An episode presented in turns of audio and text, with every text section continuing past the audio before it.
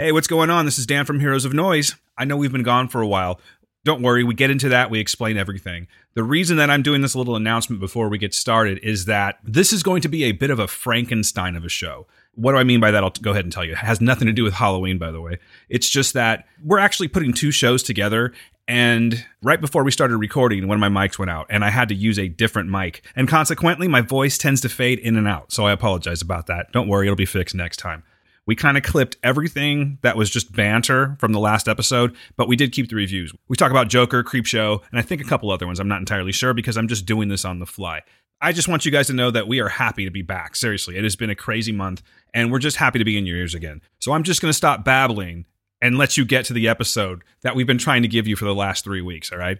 Ladies and gentlemen, this is episode 86 of Heroes of Noise. Enjoy.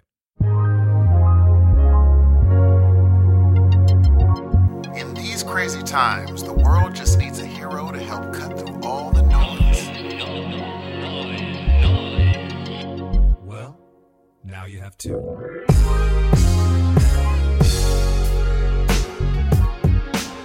Good morning, good evening, good afternoon, ladies and gentlemen. We are your heroes of noise. Welcome to yet another episode. I am one half of this amazing dynamic duo, and the other half is even better. I'm Steve. More importantly, welcome back, ladies and gentlemen. It has been quite some time since we've been in your ears. We're about to make up for it, I think, Steve. I'm feeling good. You feeling good? I'm feeling fantastic. That's good. I am feeling wonderful. I'm finally feeling good, I should say. Holy shit. Oh my god! What a couple You of were in the- weeks. you were in the apocalypse. Right? You're in the zombie apocalypse, dude. What's happening, everybody? My name is Dan. I just wanted to introduce myself again because, you know, it's been a while. You probably don't even remember my name anymore. So, hello there. Let's get to it. Dan, I've we have not talked. Have we actually talked on the phone in two weeks? No, we haven't spoken in probably two weeks. It's crazy. I feel off. dude, dude. Yeah, I mean, dude. Listen, one of the reasons, obviously, is you. It's okay if you don't mind, and we will talk about me. But if you don't mind, do you know how it was? It you got it at the concert, right? Well, I don't know if I got it at the concert. It may be, but I'll, I'll get there. I don't know if I actually got it at the concert, but I think I was starting to get kind of because this is you know me. I'm always complaining about my allergies and everything, so I was feeling kind of low. The, uh, the concert that I'm talking about is Aftershock, by the way, the Aftershock Festival. I went to day three, caught Tool. I'll talk about it, but caught more than Tool. uh, yeah, I was thinking, I don't even know if I'm gonna go. But then my buddy called me up, and he's my buddy Gary that I don't see that often. Haven't seen him since Iron Maiden. I said, let's do this.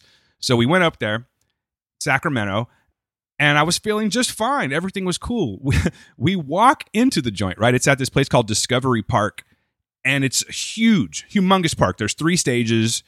It's pretty awesome, actually. Nice. But we walk into this joint, and right off the bat, I'm noticing that everyone has bandanas on, or they have those uh, Sub Zero mask things. You know what I'm talking about from the gym? Yeah, from the gym, the They're all- weirdos. Yeah, the Sub Zeros. I uh, didn't know what was up with that. I'm like, that's kind of weird. And then it just came together. I'm like, oh, well, look at all this dust flying around. And everyone, dude, everyone had these masks on except for me and Gary. And he felt fine, by the way. So that's why I don't know if it was something that I got from the show or whatever. But the night goes off without a hitch. Everything's cool. Um, Tool just killed it. It was the first night of their tour. We didn't get the full stage show, but they it was the very first night of their tour. We heard songs off their new album, the debut. Like we, you know, we we were the first people to hear them live and everything. So it was a really cool night. But I'm driving home, or he's driving home, and I'm just hacking away, dude. I'm just starting to cough, and I'm like, man, my throat's really sore, and it's like, I think I just got a bunch of dust in my lungs, and that's totally what I did. Because like, you know how like when you come home from camping or something, and you you, you get in the shower, or right before you get in the shower, you blow your nose, and nothing but black comes out. it was like one of those situations. Yes. Yeah. So I'm pretty sure I just had some good old valley fever or something like that. It's just all this dust floating Jesus, around in my lungs. I'm kidding about the valley fever. At least I hope I am. But dude, it put my ass out for like I'm still feeling it actually. I'm still out of breath. I have coughed. this is great. Uh, we always start our show off. I just realized that we always start our show off with Dan's ailment. That should be a new segment, huh? What's Dan's ailment this week? What's Dan's But- helmet? you know what's what's killing dan this week but uh yeah dude I, I had all the symptoms i had sinusitis i went to the doctor and they gave me medication and everything you know fluorescent day glow stuff's coming out of my nose, and, and then it moved into my chest, right? And I'm just hacking and hacking and hacking. By the way, I had to cancel. I want to apologize. I had to cancel not one but two podcasts. One just the other day because uh, Egads, yeah, Dan. Egads. I was supposed to be on Tales from the Yard, Scott show, but I didn't. I was not able to do that one. I actually had to go into work, so not really sick related. But I, since that was the first one, I wanted to apologize for that. But then I had to cancel out on the Picard cast, which is Rebecca's show, and I had zero voice. I mean, I had laryngitis the whole bit, so I apologize and totally down to make up for that if you would like, Rebecca. But anyway, where was I, Steve? Oh yeah, listen to this. You're gonna love this.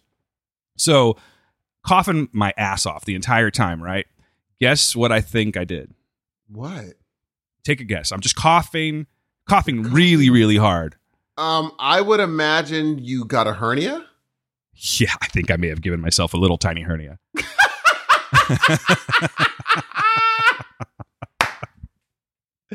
Awesome. What's ailing Dan this week? Yeah, I you know if it's. By the way, Steve, you'll never make a good healthcare professional. You shouldn't laugh at people's oh ailments. Oh my god! I, the sec, you already know what the second guess would have been. What's that? I thought you were gonna cough your back out. Oh yeah, that was possible. I was considering how I should cough because I was really worried about it because I couldn't stop coughing. I couldn't stop, especially in the mornings. I just could not stop coughing. But yeah, I was uh, coughing, and suddenly I was like, "Ooh, there's a little stabbing pain in my Oh, left no. abdominal Oh. muscle," and it just kept getting worse. I don't think I actually gave myself a full-on hernia, but I think I may have torn the abdominal wall a little bit from all the coughing I did. It was brutal. Dog. And you didn't think about going to the doctor? What? They're gonna say, "Oh yeah, you tore your abdominal wall." I'm saying for your sickness. I told you I went to the doctor. There's not a lot you Oh. can do after a certain time. You know, they they're like it's probably viral, but let's go ahead and give you antibiotics anyway, which really does nothing. But I'm like, yeah, I feel like shit. I'm gonna take them just in case. And I think it helped, but it was just like this cough that just is hanging out, man. It was like full on bronchitis. Oh, dude. But, Yeah, yeah, yeah. Now, but anyway, but did did I'm feeling better. I'm imagining you were in a caged room and your wife was nowhere near you. I was quarantined for a little bit, yeah. Yeah. But after a while, there's really not anything you can do. The kids did. Sarah got sick a little bit, Oh, but she's you? always her and I are the sickies of the family, so she she got over it real quick and she's fine. She's not. She doesn't have this whole thing hanging out in her lungs like I do. Crazy. That's why I made the dude. joke about like valley fever, breathing in. You know how you get valley fever? I do not know how to get valley fever. How do you get it? Welcome to the pop culture show, ladies and gentlemen. I'm gonna tell you how you get valley fever. So I'll be quick about it. It's real common with like migrant workers because they're out in the fields, right? And they're turning up all that dust, and there's a bunch of like bird droppings in the dust, so it gets in the air, gets into your Well, into your lungs, nasty. and then you get value. Doesn't it sound great? You got shit lungs, you That got bird is- shit lungs. Now I heard. You know what's funny? It's not funny, but I remember watching uh, Monsters Inside Me, and it was talking about how a person got some sort of parasite because they were inhaling rat feces nice. in the because you know how you start you know you're dusting that stuff in your basement? You're like sweeping your basement? They're like you should never do that. You're supposed to have a mask on because you're just aerosoling anything. So now i'm like Yeah. oh i would sweep but i don't want that sickness b. Yeah, you know, you see pictures of people in China, and they always have masks on. yes. Pretty sure they're onto something. are you going to start wearing that sub-zero bull crap no, no. But I will either never go back to the Aftershock Festival or I will wear a mask next time. wait were they just part of this festival were there other people Oh, there was tons of people. Uh, I just went day three, which was I'll be, I'll say a bunch of names, but I don't know how many of these you know. Uh, Korn was there. Who else was there? Korn you said Yeah, i thought dude was a christian now one of them is. It doesn't mean that they're playing satanic music or anything, Steve. they he's still in that group Yeah, oh that's hilarious I think he went that route of the born again Christian and swore everything off except for his dumb braids that he has. yeah What's his name? Brian. Brian Welch. Brian Head Welch. They all they all have their cute little Oh, nicknames. You know? But Korn was pretty boring, actually. Uh, really I've I've seen them several times and I've never really been impressed by Korn. So and here's the deal: you're in a park. There's three stages. There's over sixty thousand people. At this place. Jeez, dude. If you get stuck in the middle of that, it's really hard to get out of. Jeez. and I was dude. just like, nah, not for me. So we kind of hung out. And anyway, you know, after one band ends, you have to haul ass to the next stage to see whoever you're going to go see. I wanted to see Tool, so we kind of got our spot and thought we had a good spot until you know fifty thousand more people came in and took it from us. But um, I'm having a blank on who else was there. Oh, there was this band called The Who, The Who band, H U. Wow. That's a little bit close. They have to go by The Who band. Go figure. Dog. If it's like me calling myself, we're the B E E D L E S, Beatles. They're like, yeah. but you need to calm down. We're the Sliding Doors. Exactly. They'll be like, dude, why would you call yourself the Who? How weird is that? They're from Mongolia, bro. Oh, well, they knew who the Who was, though. Yeah, no, I know, but I mean, uh, I don't know if it's a translation thing, is what I'm getting at, or That's like true. HU. You're I don't right. know no, what you're that. right. You're right. I you're don't right. know what that means. Maybe that's their last name. But to American ears, yes, it sounds like uh, they're about to put out Tommy or something like that. But they're pretty crazy. They're like a, I guess you could call them rock and roll, but it's like Mong. It sounds like Mongolian, like you're marching into battle. Listen to this real quick. I'm gonna give you a little hear, Let me sample. hear this joint. That's a seagull, Steve. I wouldn't get too concerned about that. Unless you're in the lighthouse, and I'll talk. I'll talk about the lighthouse in a bit. But you're right now. You're listening to the Who band, Steve. This song will be called Wolf Totem. Sound like Jesse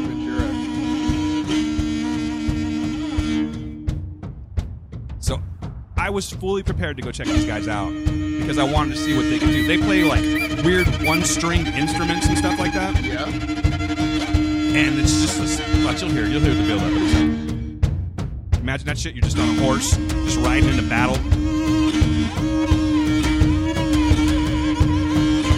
i wonder how many heads i will take today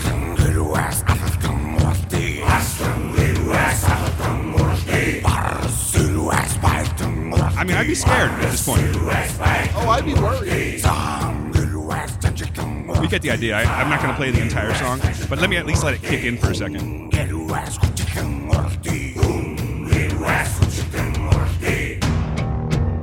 It's like, oh, we're all gonna die right now. You're just marching into this this empty village. There's just heads on stakes. A dog runs across the street, looks at you, kind of curious, runs across the street, and just runs into the bushes. There's a little dirty kid on the side of the road.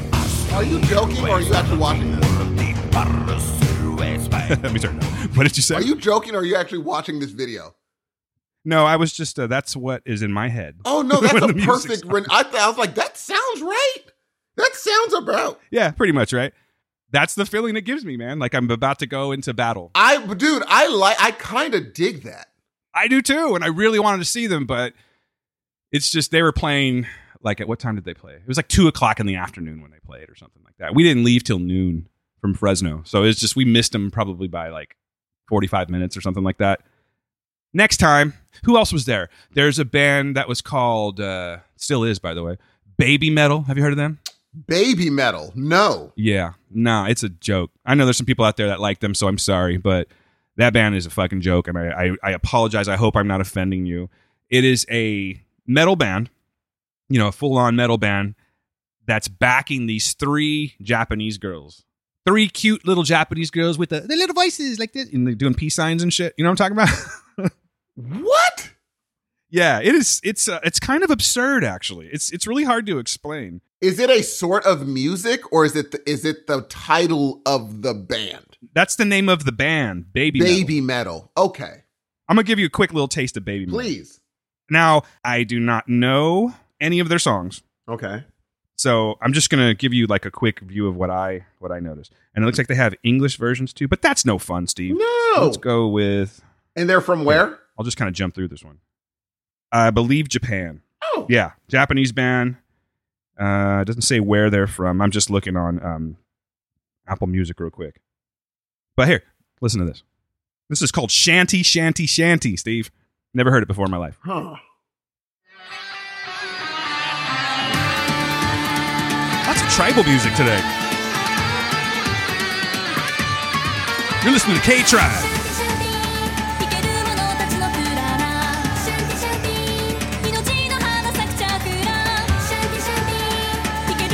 Let's listen for the kick in real quick.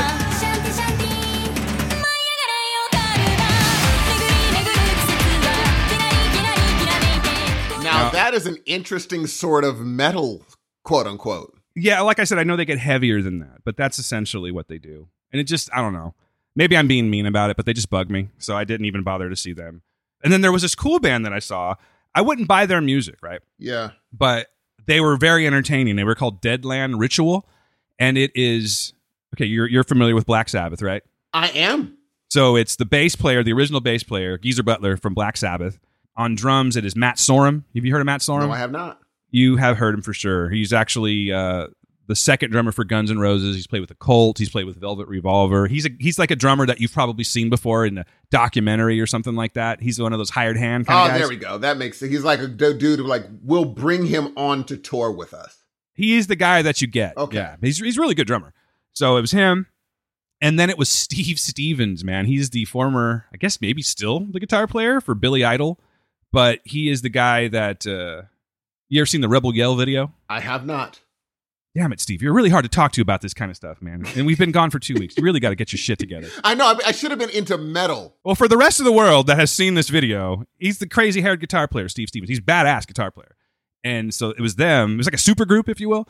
And then it was some guy from this group called Apocalyptica, which is uh, I like the name. they're like strings. They're like a string metal band. Oh, like I not like string metal. that. It sounds like I just made something up. They use strings, a lot of cellos and shit like that in their music. I like So- the name at least. Eh, it's okay. Oh, dude, little, you're, little cheesy. Come on, dude. Apo- Apocalyptica, Metallica. You shouldn't have. I just think that once a band is as big as Metallica comes out, I'm not defending Metallica or anything, but when you have a name with Ica at the end, don't be another metal band that comes out in the same time range and puts Ica on the end of your name. It's kind of stupid. So, so Metallica has a a lockdown on all ICA at the end of their names or ICK. I would say so. What? I think that's fair. Yeah. It'd be like, you know, hey, I'm going to start a band, Steve. I'm going to call it Fryan Maiden. Dude, that is Doesn't so work. different. What if I made a band called Pika? What if I got my lunch truck that I used to talk about Oh wait. and did nothing but fried foods and called it Fryan Maiden? Oh, you're bugging. Okay, hey, that was a big thing back in the day, and you just shrugged it off. You're like, I'm really thinking about this, and then never thought about it or talked about it again. You probably thought about it. You never talked about it. It's a again. confusing time in my life, Steve. I was, I I was soul searching, bro. I don't know. Gee, tell you. You were talking about that so much. I was straight up wanting to leave my career at one point. And I don't know why taco truck is the the first thing that pops Dog, up. you were like, no, I'm serious, man. I'll be like, oh, this cat is, hey, we need to kind of search for some names. oh my God, that was so funny.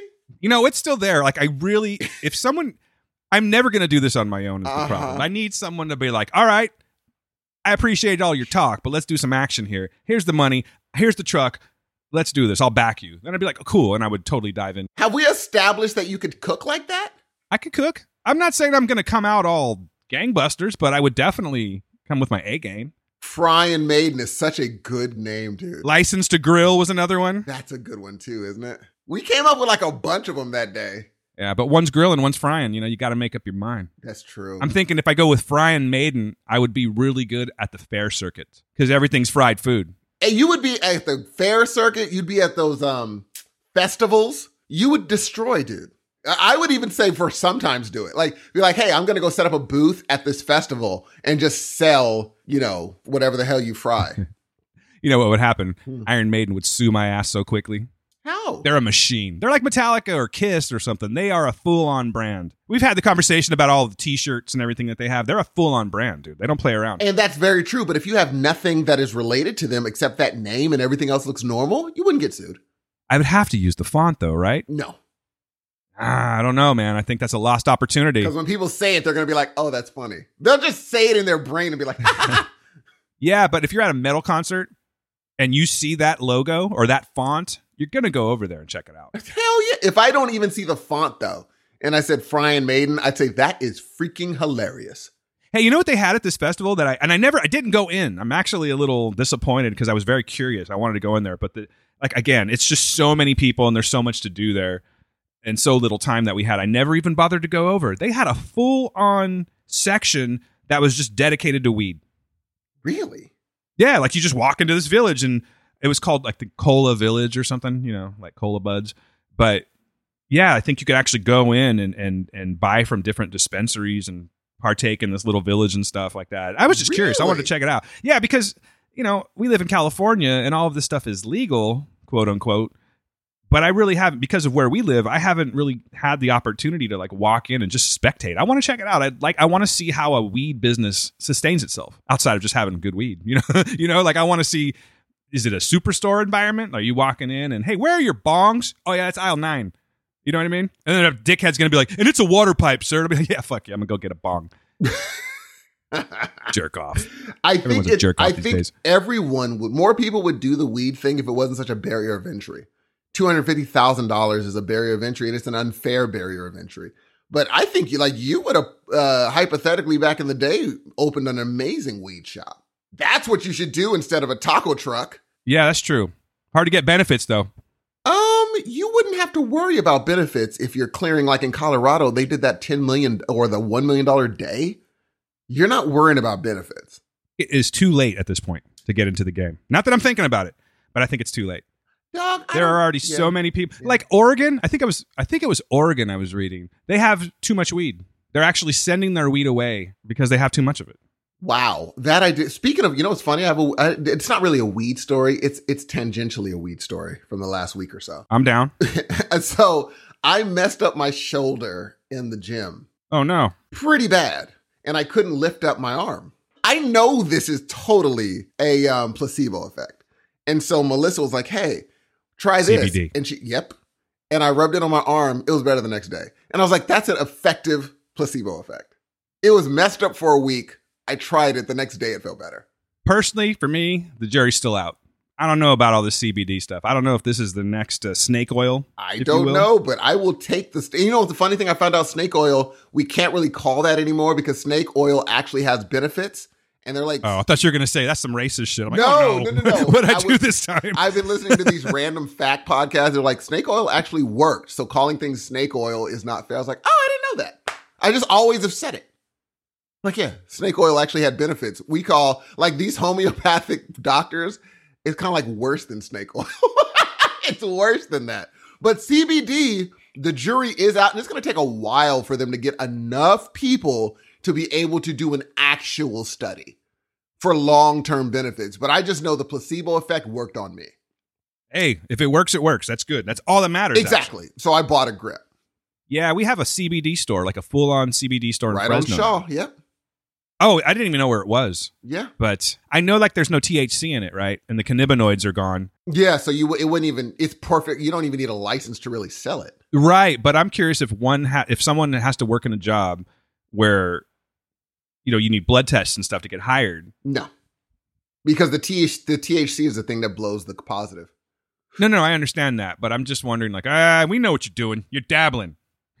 Dude, you're not in the whore. You're not in the whorehouse. You're just looking in the window, sir. I know you'll, you'll look. They'll bring you into the office and do that De Niro you thing. like, hey, You, you, you. I know what you're doing. you're good one, you. but they, I know they have gummies, and I've heard that the gummies are real. Like, uh, I heard someone was like, "Hey, I couldn't sleep, and I took the gummies, and I was sleeping fine." The CBD gummies. Placebo. Now, there's probably some sort of relaxing effect to it, but I, I'm not- Yeah, I'm not sold on it. I should say, but I'm not necessarily saying it's fake either. It's you just- should try it though, dog. for what? I don't Just to know. try it? Yeah, just to be like, do I feel any different today? You know what makes you feel different? What? Weed, not CBD. Okay, but it gets it, some people get nauseous. It it actually activates their nausea centers. And for those of us who have that issue, CBD actually does the job. You know what makes your nausea go away really well? Don't do it, damn. Weed. weed makes us, it's it's the weed, ladies and gentlemen. Dude, that's W E E D. the Weed. You know what's funny? I have something for What's you, up? Dan. Uh, I heard this one before. There's only there's only two, but I have two whiteboard thoughts. Oh, nice. Hey, real quick, Steve. I don't want to. There's two things I want to bring up real quick. Oh, please. It's important. You'll understand why. First of all, I know you're not aware of it. You've had things going on in your life, and we'll we'll get there. But happy birthday to the show. Heroes of Noise is two. Yeah, that's We right. are- Clap. It's it's very good. Are we on solid foods now? You know we're still on the teat. and we're able to actually walk up to the teat and remove the bra and just latch on now. But um, yeah, for the most part, we're eating solid foods. How Mhm. weird, dude. Taking a few steps. two years ago, we decided to start this thing up. How Yeah. crazy is that? I could only imagine if we stopped taking ten week breaks, where we would be at this point. 10 week now. 10 Well, we did. With- Last year, we took a ten week break oh, for preacher. Did we? I'm gonna be. I haven't talked to you for a while, Steve. I'm gonna be nice to you today. We took a But 10 yes. week break last year. And this year we just said we're going to be soldiers and do both. Maybe that's what got me sick. All that work.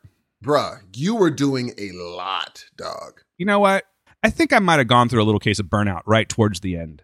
Like it was. It was a lot. Yes, dog. And It was a lot. I mean, and then the thing is, here's the thing about you. Uh, you'll be burned out and then also come up with, you know what else we should do? I'm like, this guy does not stop, G. But I'm I'm trying to get better at it because I don't like to turn people down or like be flaky. I understand. So if. I say I'm going to be on your podcast, I want to be on your podcast, and I'm, I plan on it, and I want to put the work in, and I just I don't like to flake on people. But anyway, Steve, I just want to tell you happy anniversary. Happy sir. anniversary, man. I feel really good being back today. I needed the heroes again. Right before we started, I'm like, I don't even know what I'm going to say, man. It's been like two, three weeks since we put out a show. Dude, I had a lot to say. I've and the thing is, most of the stuff I had to say, I forgot. That's why I'm like, I need to start taking notes. Most of the things that hit my brain, I forgot. You know, year three, Steve. Get into it year three. I- I- taking some told- notes. Oh no, no question. It was just I knew it felt like we were gone for like a month, bro. Yeah, it really did. It felt like we were gone for like a freaking month, and I was like, and we, uh, you know, it's so much happened in that two week span of time that I was just like, Yes. oh, dude, it feels like we've been gone for freaking ever, and it's just wonderful to be back. I kind of been out of commission off of the Facebook page, pretty much everything. Kind of just like, okay, let me breathe. You ghosted the world, sir. dude, I I totally ghosted the world. I see you on Twitter doing your thing with your likes and your little little gifts and stuff, but as far as content coming from you, Oh, no. I haven't really heard anything over the last few weeks. I was starting to get a little worried. I was thinking, you know what? I think Steve dumped me. I told Gail, oh, I think Oh, Steve dumped go, me. G. Here we. I was like, go. you know what? Once Melissa came into his life, like we were cool, and then Melissa came into his life, and then like, you know, oh my apparently she's God. more important. So, which I get, you know, I get it. Oh my god! Well, I'm trying to catch up with you. Like once I get 20, what, 48 years under my belt, then we're gonna talk. Easy, bub. My birthday's coming up. Matter of fact, we'll probably record on my birthday When's your birthday, bro? next Wednesday, November sixth. Yeah, man, forty-seven. It's wild. How do you feel, man? like I'm 46 with a week left of being 46. Dan, don't, I do. Don't you I feel? feel fine. Do you feel? You feel great, right? I know that I don't look my age. Oh no, you don't. You don't. You look even younger with a beard. It's not often that I say positive things about my appearance, but I can tell you that I don't look 47 years old. No, no, you do not. You, eh, you, and, and like I said, people, if they saw you with a beard, they would not think you were 47. How? It is full on gray. I know Steve. it's weird. You look younger with a beard. It's just, it's the weirdest thing. I, I don't know how it works, but you look younger with a beard. It's like salt and pepper, but all the pepper's gone. There's just a few specks of pepper left. I'm just shocked you took it off. I think you because you said you got a lot of compliments on it, and then you just Yeah. shaved it off. I don't like all the attention. It makes me too handsome, and then I get uncomfortable because everyone's complimenting No, I me. get that. I get that. And, you know, and I don't like that. I just like to kind of fly under the radar. But when everyone's constantly coming up I know, dude. I mean, I know. I mean, it's a blessing and a curse. You know what I'm saying? But because it makes me feel good, and it makes them feel good to say, "Hey, listen, I got to talk to this handsome cat." yeah, But it just, you know what? There's work to be done, and it's just, it's just not, it's not proper. you're t- bro. You're preaching to the choir, bro. it's not apropos. You're you know what I'm totally saying, preaching to the choir. brother? Man, from the bottom of my heart, Uh huh. I wanted to give you, both you and Favon, and your entire family, my condolences for the loss of your grandmother last week. Appreciate it, man. It was that was a woof woof. How you doing, man? I'm Seriously, on doing. You real. know what? It's it's interesting because uh, I was doing when we had the services. I was doing fine, and you know how you like say. I know you've been to you know funerals and say then if I'm like okay, I'm good, and then there's something that happens, or they show a slideshow, or it could be Oh, yeah. someone singing something, and I'm like, Mhm. oh wow, this is this is harder. Like, and then also Yeah. even also being like. I'm making sure that my uncles and because you know the cousins came together and made sure our uncles and aunts were okay. But then Right. afterwards, we had this just celebration in the uh, while we were eating, and we all looked at each other. and We're just like, why is, and I know everyone out there, dude, does the same. We all go through it. We, yeah. we were like, why do we always just get together when someone passes? Yep. Like That's how I am. It sucks, man. That's how I am with most of my cousins. dude. Yeah. All my cousins are super close because I don't really have. I mean, I have cousins on my mom's side, but they're sort of spread out. But all of my cousins on my dad's side, they all live in the Los Banos and Gilroy area, Yes. which is what forty-five minutes to an hour away right from there. us, maybe Yeah. hour and a half. Mhm. Yeah, but I, I don't go over there a lot, and they were so great to. They really took care of my family when my dad passed because you know it was his sisters, and um, they just sort of took care of everything while we sort of crumbled. And then when my grandma passed a couple years ago, they came back and they, they it's like they're a professional funeral business or something. I mean, they just know what to say, they know what to cook, they know how to handle it. It's really crazy. And every single time, thankfully, it's only been twice so far that I we we go to these funerals for you know close relatives that are gone. They they're it's the same thing. Like, why do we not get It together more often? sucks. And- But but here's the deal. I've learned to not say that because they're like, oh no, motherfucker, we're all here. Yes. Where are you? They didn't say that, but you know they're thinking it. Oh no! And here's the funny thing. Here I'm the worst because the you know the, uh, I'm the oldest cousin, and um, uh, mind you, also Faithon was a rock. I don't understand. She's not even. She's just a rock. And so um, I'm the oldest cousin. So afterwards, we're like, okay, we're all gonna get a cousins group together, a big mass cousins group. They said, let's put Steve in charge of it. And they're like, no, no, no, no, no, no, no. Oh yeah, they didn't do that. So they all put it together. They're like, all right, when are we gonna meet up again? Da, da, da, da, da, da. And um, I look down at my phone and there's 94 messages, and I get into Steve's zone as uh, almost automatically. And I'm like, what is Steve's zone? You're You just sending him gifts? No, I just didn't respond. God damn it, Steve. And so someone in the group was like, Is Steve even in here? But my wonderful cousin that knows me well is like, He does not do group text. I was like, There we go. And then Portia was like, Why are you so antisocial?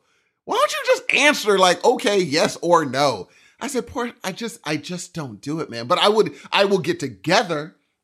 But it's like the one thing I, I took was I'm like, I was looking at the slideshow and I said, you could either make a mark or you don't. And I was like, I want to make a mark. I, I drove home having been so inspired and been like, you know what? It's over. I need to do something this next year. So what are you going to do? I mean, it's, it's What's your mark? it's it's it's I that, that's what I gotta sit down and I know it's it's like um you know it's weird all these things are coming together like um I was I don't even want to give him pump but I you know who he is uh uh on Twitter or on the podcast a dude named Jeff Canada was talking about how he wanted to be an actor and it's weird how life takes you and he's like I wanted to be an actor all my life but you kind of got to go with where the winds take you Sure. like the winds are saying that's not going to happen. But this thing over here seems like it's a thing. And so he had to just go with where the winds took him, and he's doing quite well. He's doing perfectly fine. And it's like, I know I want to do a thing, but what if I'm really good at another thing too? Well, it just so happens, Steve, that you're really good at something. It's called podcasting. That's what I'm saying. And I think that you should I think you need to dive into it more, man. That's what I was thinking on the way home. I was like, okay, have I been doing this as hard as I could? Heck no. This is not a critique, but the No. answer is heck no. You're Heck right. no, I haven't. And it's like Yeah. I it's like well, okay, well then what would your would your grandmother be like? Okay, you're good, just do it half butt, or would she be like, dude, I've raised you better than that. Handle your business. You're adorable, half butt, by the way. You're adorable, friend. You're like, pardon my French. I don't want to half butt anything. Sorry, sorry. Were the kids around? I I'm didn't sorry. even think about. I was saying. I did not even think about that. You're fucking adorable. You're a little angel, Steve. And then I, so I was on the way home, and I was like, okay, all right, you need to actually. And then in my brain, I was like, but I got this and I got this going on. They're like, oh, but you have no time. What about all those times you were watching shows and doing that thing? You can make it in your life where that you can say, I can watch as many shows as I want because of how I positioned myself. But in order to get there, you have to unfortunately do something. I think you're the kind of cat that, and, and I don't mean this in any bad way, but I think you are that guy where someone will tell you something like that, you know, like basically exactly what you just told me, but they're telling you like, "Hey, man, I see this. You know, I mean, obviously, I can't live your life, but this is what I see, and you should do these things." And you're like, "Yeah, yeah, whatever," and then you don't listen until it finally clicks with you, and then you're like, "Hey, oh, you know for what? sure. Yeah, you're that guy." For sure. There's so does that no mean we're going to have a very productive 2020, or Oh, are you you're not- going off and doing the Steve show? No, I am on a like the people like the people that we know that when, when I hear someone say that like when they have the gift of gab, I'm selling them on doing something. Right. You know what I'm saying? It's just like when I was doing that multi-level marketing. The reason I was decent at it was because the gift of gab. I'm like, well, use that to better. You're not just bettering y'all like heroes of noise. Someone else is finding a voice doing something. You might bring them happiness because they're like, I didn't even know I was good at this. But we did because we were like, we heard you talking and you are a natural. Why don't you do this thing? And next thing you know, Heroes of Ne- I think the Heroes of Noise network needs to happen in 2020.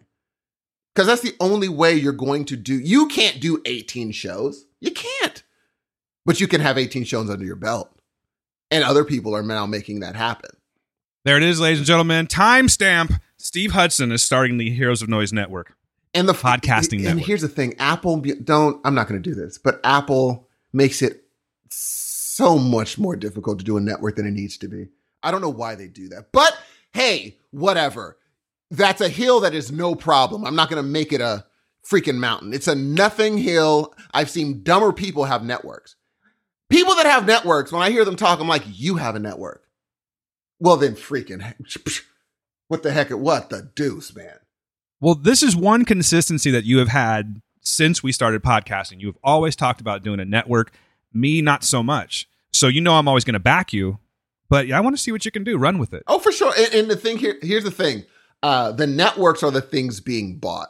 Like you know how um, recently um, Gimlet got purchased for like I heard about that. astronomical amount, and so I think the networks, um, the networks are the th- are the next thing. Even though it's a dangerous, it's a dangerous thing when you let corporations start controlling podcasting. When they start buying these shows, now it's going to be nothing but ads. That's all you're going to hear through the whole show. But still, it's like true. it's a huge boon for those or who are able to actually do the dang thing and and get uh you know get some sort of traction. But dude, it's not rocket science. You could actually have a sustainable as long as you don't be like I want to make 8 million dollars a year or you can make what you make right now in your job doing something you love and be happy. What if you make the same salary you make right now just doing what you love? Is that enough? And if it's not, well, then you might be doing it for the wrong reason. If I could make the same salary I'm making right now doing this, there would be no question. And that's not, there are people doing that that are dumber than both of us. The thing, but I've always taught, I was always taught that um hustle, than both of us. I was always taught that hustle beats talent when talent doesn't hustle. So you can be as talented as you want, but if someone is outworking you, they're going to beat you. Be- Yeah. They're not as good, but they're outworking you though. Now, if you Yeah, have very true. yeah, if you have, I don't, oh, dude, this is so funny. I was listening to the Jimmy Jam and Terry Lewis's, uh, Jimmy Jam and Terry Lewis's, they were on a podcast, and he said there are people that have less talent, and so they super duper duper duper duper duper duper have to work, right? And there are people with a lot of talent that work as if they have no that, that or that don't really work because they have a lot of talent. He said when you mix someone with a bunch of talent that works like they have zero talent, that's when you get Michael Jackson, Prince, Janet Jackson, those people that are just lunatics that just work and work and work and work. The goal is to have a bunch of talent and act as if work as if you have zero. Work as if you have zero talent. Oh, so we're like, we're basically right on point then. That's what you're saying. Dude, you are you do realize now do you feel like you're getting your groove back, Dan? I think so. I, I was concerned. We talked about this off mic. I was like, I don't know, man. I feel Gee, like uh, you're a little feel like Stella at the beginning of the movie. No, I knew you had your groove back by a text you did yesterday.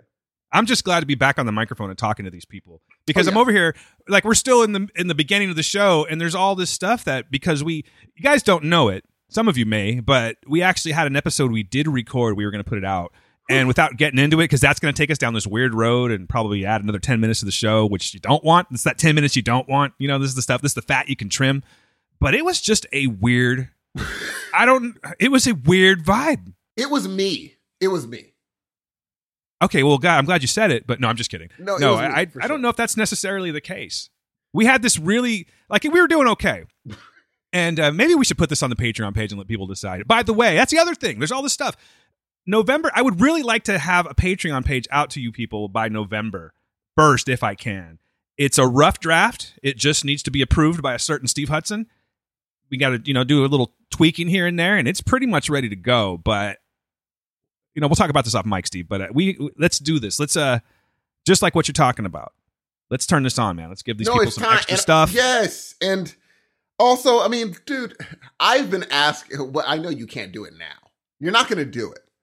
What video? No, I'm talking about. I have always, but you said your wife won't get on the mic. No. But I thought you guys would make a like for Patreon listeners, just a just you and her bantering.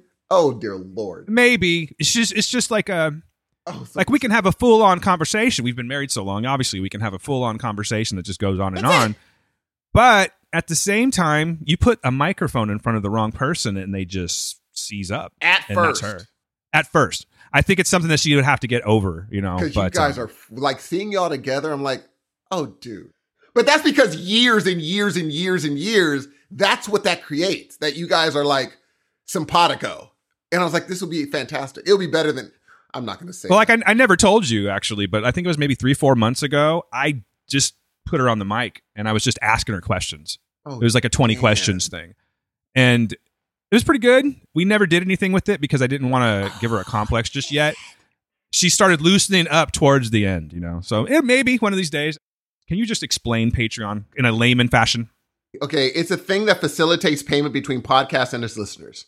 So if you want to listen to a one time, you can do a one time for one episode. Be like, I just want to buy that episode, or you can make a, a subscription possibility. Be like, I want to donate every month. So it's just your choice. Um, it, you know, some podcasts do do a thing where they're like, we did a live podcast. You can buy it either on Apple or you can buy it through Patreon, or you can just do a subscription service where you never have to buy these things. Every special show we do, you'll not only get our Patreon shows, but the live shows and the extra stuff. And the, it just depends on what level. So it just facil- facilitates payment between a podcast uh, host and its listeners. And by no means does this mean that we're going to start charging you to No. listen to Heroes of Noise. That is not the case whatsoever. We want to stress that. This is if you want to help us. Like, you know, I, I don't want to go into a sales pitch, but it costs money to run a show from your website to your Libsyn feed, your RSS feed. That's how you guys hear these things. And we're really not asking you to give us money. I think when we first started, we like, hey, we have we still have it on the website. Like there's a donation page, but it's not something that I feel comfortable just asking all the time. Some people are very cool with that and they can do that. Patreon is going to be a way that if you believe in what we're doing and maybe you want to hear a little bit more, this is how you do that. And it's just, you know, you're, you're, you pitch a couple bucks our ways. There's different tiers and we'll get into that later. But you don't have to, it goes from like a dollar up. You'll get some extra content and it'll be fun. I think it'll be cool. We can have people on. I was thinking of maybe doing like um, just spinning music I like. You know what I'm saying? That would be, dude, that would be. That's one. I have, you don't understand, bruh. Li- 2020, ladies and gentlemen, like I am going to make a sacrifice in 2020 Once again, timestamp. to actually put so many, I'm going to put a lot of eggs in one basket, and it's one year. What do you mean? You're going to stop after a year? No, it's just, it's going to be one year where I'm going to be like, you know what? I'm full bore, nothing stopping. And then at the end of the year, I could look back and be like, now, was it a bit, did it work? And if it worked, it's like, okay, well, then this is what it's going to be. I'm putting everything else on hold. Everything, Dan. Not my job, obviously. But I'm saying, like, I want to do other stuff, but this is going to be my focus. 365 days. Well, you know, some days I'm going to take off, but I'm going to be like, I'm going to learn about. Lazy bastard. I, ha- I know, right? All the ideas I have, I'm going to be like, okay, let's try out of 15, kill three, destroy it for a year. And if it's like, you know, it doesn't quite work, I'll be like, okay, at least I know. But it's, it's, I, I've spent this last year. It's like, I want every, you know, everyone's time. I remember there was. I told. I said it before on the on the um podcast. There's a clock, and on the clock uh, that you could buy, it says it's later than you think, and that always haunted me, Jay. I'm like, that is the scariest thing. That's the only reason I didn't buy it. Because I'm like, that hanging up on my wall would just be like, yeah, it's later than you think, dude. You might want to get going. Like, Steve is getting deep. I like this though, man, because, and I think you know this. If you get inspired and you start really going, that's just going to push me too. We could kick ass. already, dude. Let me tell you something about Dan. Okay, you got to give me two minutes. I, don't- I wasn't fishing for compliments though, Steve. I'm just telling you that I, I'm down with this. I know, Dan. I know. Everyone knows because you are that guy. You are the guy that will go on shows and do this thing and do that thing. And I was like, you don't, you don't let up because you're like, I love doing this and um you're able to just do that thing. Whereas for me, I'm like, uh, I need to to actually be like, okay, sure you can do this thing, but can you do it better? Can you do it better? Are you better than everyone? And I don't want to stop until I'm like, I'm so good that I'm just better than everybody that does it. Okay. Now, I don't want to discourage you, sir, but I want to ask you a question. Go for it.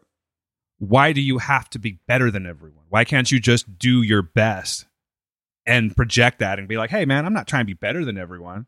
You know, I just want to be, this is the best I can be. This is my A game right here. what I'm saying, you know what? Let me rephrase that. Not saying better than everyone. boy, you sound like a dick right No, I'm just kidding. I, I don't mean like better than. I'm saying what I'm saying is, um, like you know how those people that are like, well, no one can do that thing. When I say better than everyone, no one can do the Steve thing as good as he does it. Because there are certain people that do their thing. Like I don't like him. I'm not a fan, but no one does Joe Rogan better than Joe Rogan. He's the best at what he does.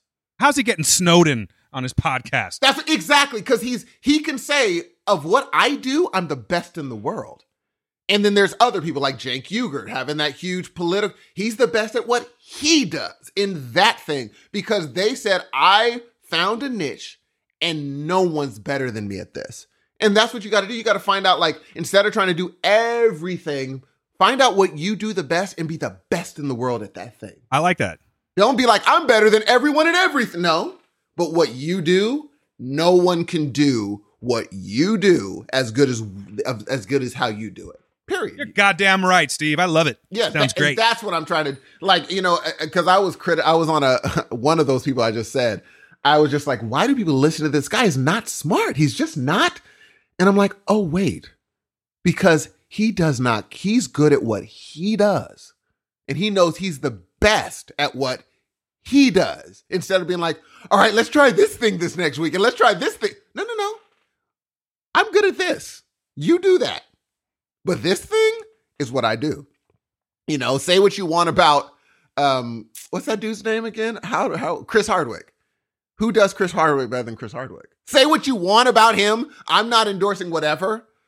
But what he started doing, where he was like doing the Jay Leno thing on podcast where everyone's awesome, everyone's amazing. No one was really doing that because people wanted to be like, let's criticize everybody on podcast because it's more fun. He went the opposite direction. Hooray for everything. Exactly. Hooray. And I'm like, you know what? no one can do that as well as he did. So if you tried to do that, you would sound pandering. But that is who Chris Hardwick is. And that's why he was able to sell Nerdist, the Nerdist network, without a hundred million shows under it like Gimlet has for a chunk of money. Everyone is doing their thing better than anyone does because no one can be you. There's only one Dan and one Steve. But if you try to right. be someone else, now you're not really Steve or Dan. You're just some weird combination of everybody. But if you just say, this is what I do, and someone's like, you know, um, Steve, I would love if you guys talked uh, this more. I'm like, oh, do you like that thing? Yeah. Well, why don't you start a show? Wow. Talk to me. Let's let's make that happen. If you like it so much and you love talking about it, let's make it happen. That's what. Whatever we're gonna- happened to just saying thanks? No, man. We have some freaking smart listeners, dog. We have amazing listeners. Some that we have recently met that have a lot of potential, dude, to do something big. You know what I mean? Or maybe not necessarily big, but to get their names out there and get their voices out there. Yeah. Holy shit. That reminds me because we haven't had a show in six months. like no one no one knows if you guys were waiting around i think i got i got a hold of almost everyone except for emmy who did not get back to me but if you're waiting to hear the last word episode where it was a listener appreciation episode that just tanked and i apologize it is 100% user error i did not have my settings correct and effectively i recorded myself for the most part for That's a great. That's a great show. I have like six hours of me responding to stuff. I love so, yeah, it sucks. It is a total podcast fuck up, and I apologize. I'd love to have each and every one of you back on at some point, but I think for now, because some of them actually said, hey, you know, if you want, we can re record it again. I think it's time to say goodbye to the word and focus on Heroes of Noise. That's really where I want to be right now. Which is kind of why I think we're having this conversation. It's almost like we're organizing for next year or something like. There's there's things on here that people probably don't want to hear us talk about, but you have to understand we have not spoken in weeks, literally not spoken in weeks, and we're just trying to catch everybody up on what's been going on in our lives. Yes. So we do have some reviews, some older reviews that I'm going to attach to this show because we did talk about the Joker. We did talk about Creep Show. Didn't we talk about? Oh, you should put out the um the the missing children part. The we we really had some effective uh, views on that. I think that's where it got weird. that was fucking weird. It went okay. You know, what? I, I wasn't even gonna bring it up. no, dude, let's but- not. No, no, no. I was joking. We will never release that. That is never going. We we brought nothing new to that conversation. It was so weird. We went on. Here's the deal. I'll just give them the quick. I'll give them the quick version. By the way, I'm using a new microphone right now, so if my voice goes in and out, I'm sorry. I'm trying to. It's a dynamic mic. It's got to be blah blah blah blah. Anyway, It sounds actually, dude. I'm not gonna lie. That mic sounds really good. I can't hear anything else happening behind you. you know what you don't hear? You don't hear my little dog barking his ass off, which is great. Oh, the little dynamic mics are the way to go. Uh, hold on, don't throw me off here. So the real episode eighty six, the the first one. Okay, we're talking. It was going fine. You know, sometimes it takes us a while to kind of find our groove, and you know, it was just it was going to be just a blah show. It wasn't going to be a great show. I don't think either of our hearts were in it, just for whatever reason. I think it was burnout and and who knows, but it just whatever for whatever reason it wasn't happening. And then, but we're going through it, you know. And I think the reviews were cool. That's just why I'm going to throw those in there because Joker, come on, ladies and gentlemen. But we're talking about. I think it went from talking about how kids stay inside Mm-hmm. on their phones. Yes. It was one of those things. Yes. And I think honestly, we were both sounding a little on the older side. We were like, you know, back when we were kids, Oh, it was like one of those kind of things. Oh yeah. So, but that's fine. And I think that would have been okay. But then it took this really Dude. weird, So dark strange. turn about I think it went from like, well, yeah, kids don't go outside that much anymore because they're on their their phones and their game systems and everything.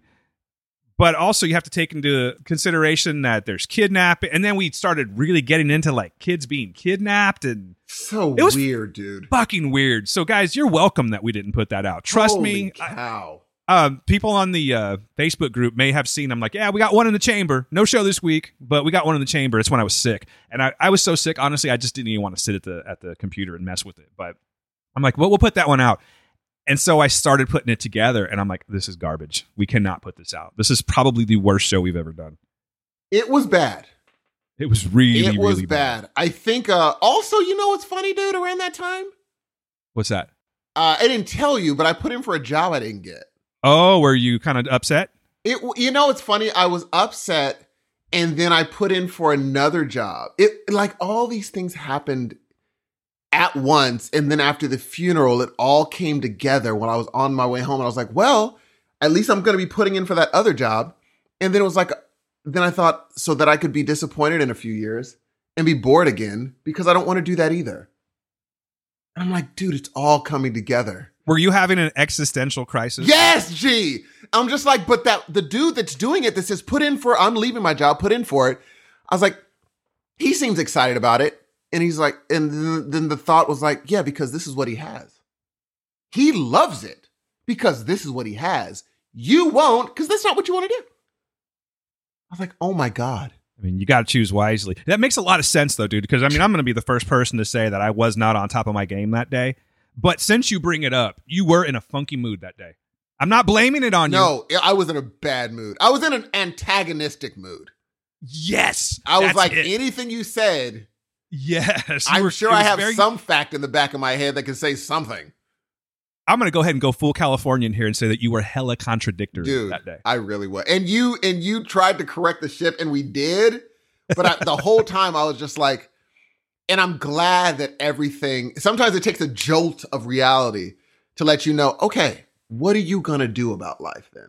Or you can just keep on being disappointed about this thing. Or then you could be like, yay, I got this thing, and that excitement will last precisely a month, and then it turns into another thing. Is that what's going to happen, Steve? Are you going to tell me like a month from now? You know, I was full of shit that day. Nope. Because I love this. If I put in for another thing, get I'm a job. I'm gonna be like, how long? I'll probably love it for a while. But also with that, I'll be like, you can't listen to your podcast all the time. You can't chill. You can't listen to music. You're not in control of your time anymore.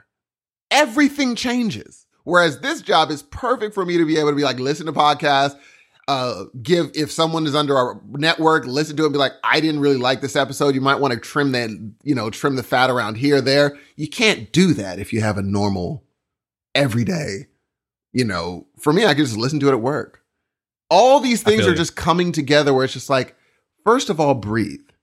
And maybe the universe has a good idea. And you just got to let it go. Been reading up on some Buddhist stuff, fa- fairly interesting stuff. Are you converting? No, it's just interesting. I think it's interesting quotes. Like that whole expect nothing and accept everything. Like these things change. I was like, oh my God. You like the philosophy of things. Yes, it's like the only reason you're disappointed is because of expectation. If you expect nothing and accept everything, you'll never be disappointed. I like the way your brain's working these days. Like things are ch- like uh, it, the funeral really ke- kept off a because you like you know and and it's like this is a finite time. Let's rock and roll, ladies and gentlemen. Let's rock and roll. you know I'm down, man. Yes, man. And like the fact that you were not gonna, you were gonna let. I bet you if we didn't bring out your birthday, you were just gonna let it go. No, I would say something. I'm just not that guy that's all, it's my birthday month. You know, that guy, I, I yeah, I'm going to You should be, nice. dude. What do you? I'm going to be nice and say that I'm just not that guy. what do you want for what for your birthday? Just world peace, man. That's Oh it. dear lord. World peace. What about uh? do you like you like Starbucks? Oh, I love it. Yeah, I'll give you a gift. Celebrate it every day. Oh, do you go to Starbucks every day? No, I'm just kidding. But I like it. I'm, I'm not a huge Starbucks guy, to be honest. Oh, like, like, Dan. no, no, no, no, no. Don't get me wrong. It's right down the street. So if I need a coffee, that's where I'm going to get it. Speak. But I mean, I have a coffee story. I'm not Captain Frappuccino or anything like Captain Frappuccino. You don't like that? So I'm, dude. I'm I'm I'm My Halloween costume. I'm sitting there in my in my living room, uh, and you know I'm still shocked by the news, and I'm sitting there with Maj, and all of a sudden I hear a knock at the door, and the knock comes, or I open the door, and it's this massive box, and it says my name, but I'm like, oh, this is for Melissa.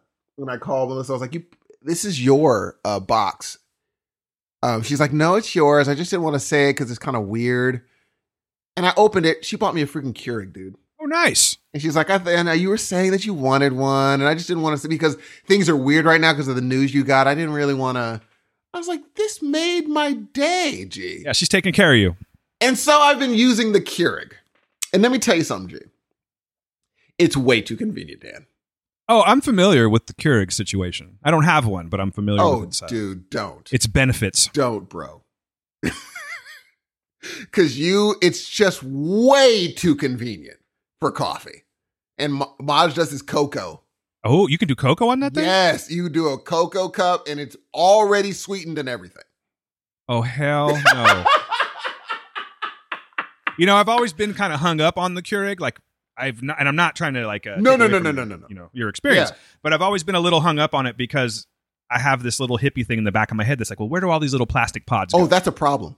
My, make no mistake, it's a problem. Yeah, and I'm not trying to step on your your experience with your Keurig because I I'm fascinated with them. You know what I mean? it's freaking but, amazing, but if you're going to throw cocoa in the mix now, bro. yeah, I don't really care that much about the environment anymore. It is so like it was a lifesaver among lifesavers, and it's like I could just get up, push a button, makes me coffee. I walk in here, and instead of making a pot, like the pot is going to happen uh, because we did a kind of a practice run on, on game night the other night. So uh be ready for the invite. Things are changing, Dan. yeah, it was like all in one second. But I'm uh I hear game night. I'm like, Who am I talking to? we did a practice. Yeah, we did a run. We did uh, Uno and this other game, and I was like, "Yep, it's time. Game night is happening." But I was practicing with you? uh, Melissa, myself, and Cam. And uh, I said, "Yeah, I we can do this." I and I only bring that up because I'm like, I'll still use the coffee pot for like game nights where it's just like a bunch of coffee needs to be made. I could just be like, "Okay, cool. I'll put the pot on. We'll have coffee. Got a bunch of wine already for everybody." I'm just like, okay, we need to start having interactional time and having fun because those are the times you're gonna remember. I don't have pictures with you and Gail. I don't have pictures of game nights with friends and family. I don't have those things because for so long I was like, I'm gonna just chill. Be like, oh, that's what you're gonna do today instead of actually spending time with friends because everyone's day- days are finite. You're assuming your buddy's gonna be there next week. You're assuming that, or you can say, hey, let's get together. Let's let's have game night, and maybe they don't come, maybe they do. Either way, you're gonna have a good time. So it's like I'm getting out of my comfort zone and trying to be like, look, I'm about to be 42, dog. It's time. Yeah, man, it's it's creeping. It dude. goes quick, dude. I, I it goes quick, and so I'm just really like in everything. Even though it was super sad, it brought me like I'm at another level of just being happy about life now, and it's just keeping it. And I think like you, you know, it's also realizing that you know I have a really good circle. Like I don't have many friend friends, but the the few I have, like you and uh, you know, a few other people, like are really close. And I'm like, I don't need more. I'm good. I don't need a whole 150,000 friends. I don't want that. The few I have are people that are like, okay, they're going to ride or die. I'm good. Life is fantastic. Hey, look at us. Look at us. Don't do it, Bob. Not me. Dan, tell me every single that's the new one with that girl looking on the phone. Every single one of those are hilarious. Oh man, did you happen to see that episode? I just got into this whole uh, hot ones thing. They're really. Did you happen good. to see that episode? I didn't watch the whole episode. I just watched the gif of it. the Paul Rudd Hot Ones episode is phenomenal. I love that guy. He is, and you know what? You know what's funny? He's ha- he's happy. He never says any controversial bull crap that you got to be like, uh oh. He's always just like, no, I'm doing me, and look how wonderful he looks. You know what's crazy? Huh. I never noticed it until that episode, and Gail noticed it at the same time. He reminds me of uh, he's one of my best friends ever, and he also listens to the show. He reminds me of my friend Mike. Like he has the Oh same yeah, mannerisms, yeah, yeah. and it's crazy, bro. Like I just was like, I think that's why I like this dude so much because I get along so well with Mike that I think Paul Rudd reminds me of him or something. But yeah, I kind of love Paul Rudd, dude. I thought he Oh, was Paul. Rudd is amazing. I mean, I, even the the show he has on, even though I I love watching him, even if I don't like the show, I love watching him do stuff. You're referring to Living with Yourself? yeah. Yeah, I watched that too. Oh, well, we could talk about that one too, man. I wasn't. I have nothing prepared, honestly. Oh, and dude. you know me. I, I- have no notes in front of me, nothing. You're but talking to the right man for Halloween this week, dude. I watched a lot of horror, but we're not going to get too into the Yeah. weeds. But I, I did watch something. yes, on that one more thing, and then we can just continue on here because this is my last point that I wanted to make. This time of year, we usually have a show called the Geek Out Freak Out that comes out for it's our Halloween episode. And because of uh, past events over the last couple weeks, and because I was sick, we did not get our trip that we are trying to do annually now, where we go to Halloween Horror Nights. Now, Steve, is that up in the air? Are we doing it? We I want to do it. It's up in the air right now only because of monetary tie-ups, but I want to do it. So it's not like you're not going to get your fill of Halloween show, Oh, Halloween dude. podcasts this week. You're going to Oh, get a dude. shit ton of them, and ours would have been one of them. But if you just can't get enough Halloween, there's a very good. Well, you know, we're going to do a geek out freak out next week. Either way, but let's save all that shit for next week, and we'll and we'll do it that way. We can really do it right because All we kind of pride ourselves on that show. Wouldn't you agree? Absolutely. So Dan, Yeah, Steve. I have two whiteboard thoughts. Oh yeah, let's get to that. We are good with all the other bullshit, right? We've covered everything. So think? far, I think, but we're, if you think of something, you need to interject because I think it'll be important. Yeah, I think I'm good. I'm good. Let's talk whiteboard thoughts, dude. Okay. Number one, I'm done with but not reviews. And let me explain. Please do. When people I, when people say, "Hey, have you seen that movie on like on Twitter?" Oh, you have got to see this horror movie called whatever, right? Right. It's like this movie, But not. but not. Oh, I'm like, so it's It's like a comedy, but not. Or it's like this, but totally different. I may be guilty of I'm this, like- by the way. You know what I'm saying? I, I'm feeling a little bit of heat around the ears right now. I don't know. I've never seen you do it. I've never seen you do it. I just realized it's a thing. It is a thing, like, and I'm you pretty gotta watch sure I the do it." show. Oh, dude, it drives me. I'm like, well, then it's nothing like what you just said. Then it's like a comedy, but not. I'm like, so it's not a comedy. So why even say the first thing? You're like, that's like a review, but not. Dan, you're class. I'm on that note. I'm going to the next white. That is perfect, G. yeah, I mean, I agree with you. I don't have a lot to say about that, but I agree with you that like a review, but not. yeah, we need to we need to move past that and stop doing that. Next whiteboard thought, Steve. This one, okay, mind you, people, I know anyone that's a trucker is going to be slamming their phone because I did not Google this on purpose, right? You want to get rid of lot lizards? Are you done with lot lizards? oh, no, this is bad. But because you might be like, well, there's a reason, but check it out. All right. So I was sitting there behind a semi truck and I looked at an F 150 and I said, no, no, no, no, no, you have this mixed up. This semi truck should be called a truck. The F 150 is a semi truck. If you're going to call one the other, right? Yeah, you're The you're big one should be a truck. The little truck should be a semi truck. you're you're treading loosely in Seinfeldian territory right now, Steve. Am I really? I think so. I've never seen an episode. Stop it. You're a goddamn liar. I swear to God, I've never seen an episode of Seinfeld. It's not my thing. He's not my thing. Why would I say that when I've never seen an episode? Because you say it about everything. I'm wondering what you're doing with your time. I caught myself this time though. I mean, it was bad enough when you went, I've never seen a Star Wars movie before. I thought you could really get no worse than that. And now you're telling me you haven't seen this. And I'm- not a Seinfeld fan, by the way, which makes it even more weird because I've seen a shit ton of Seinfeld episodes. really. Yeah. I bought season one on DVD a million years ago and I watched it and everything. And I'm like, ah, I'm good. Good on the Seinfeld thing. That's, that's what I'm saying, dude. It's he just doesn't seem. Well, and you know what's funny? I loved his stand up one time. Like there are the few times like I was like, oh, that's pretty funny.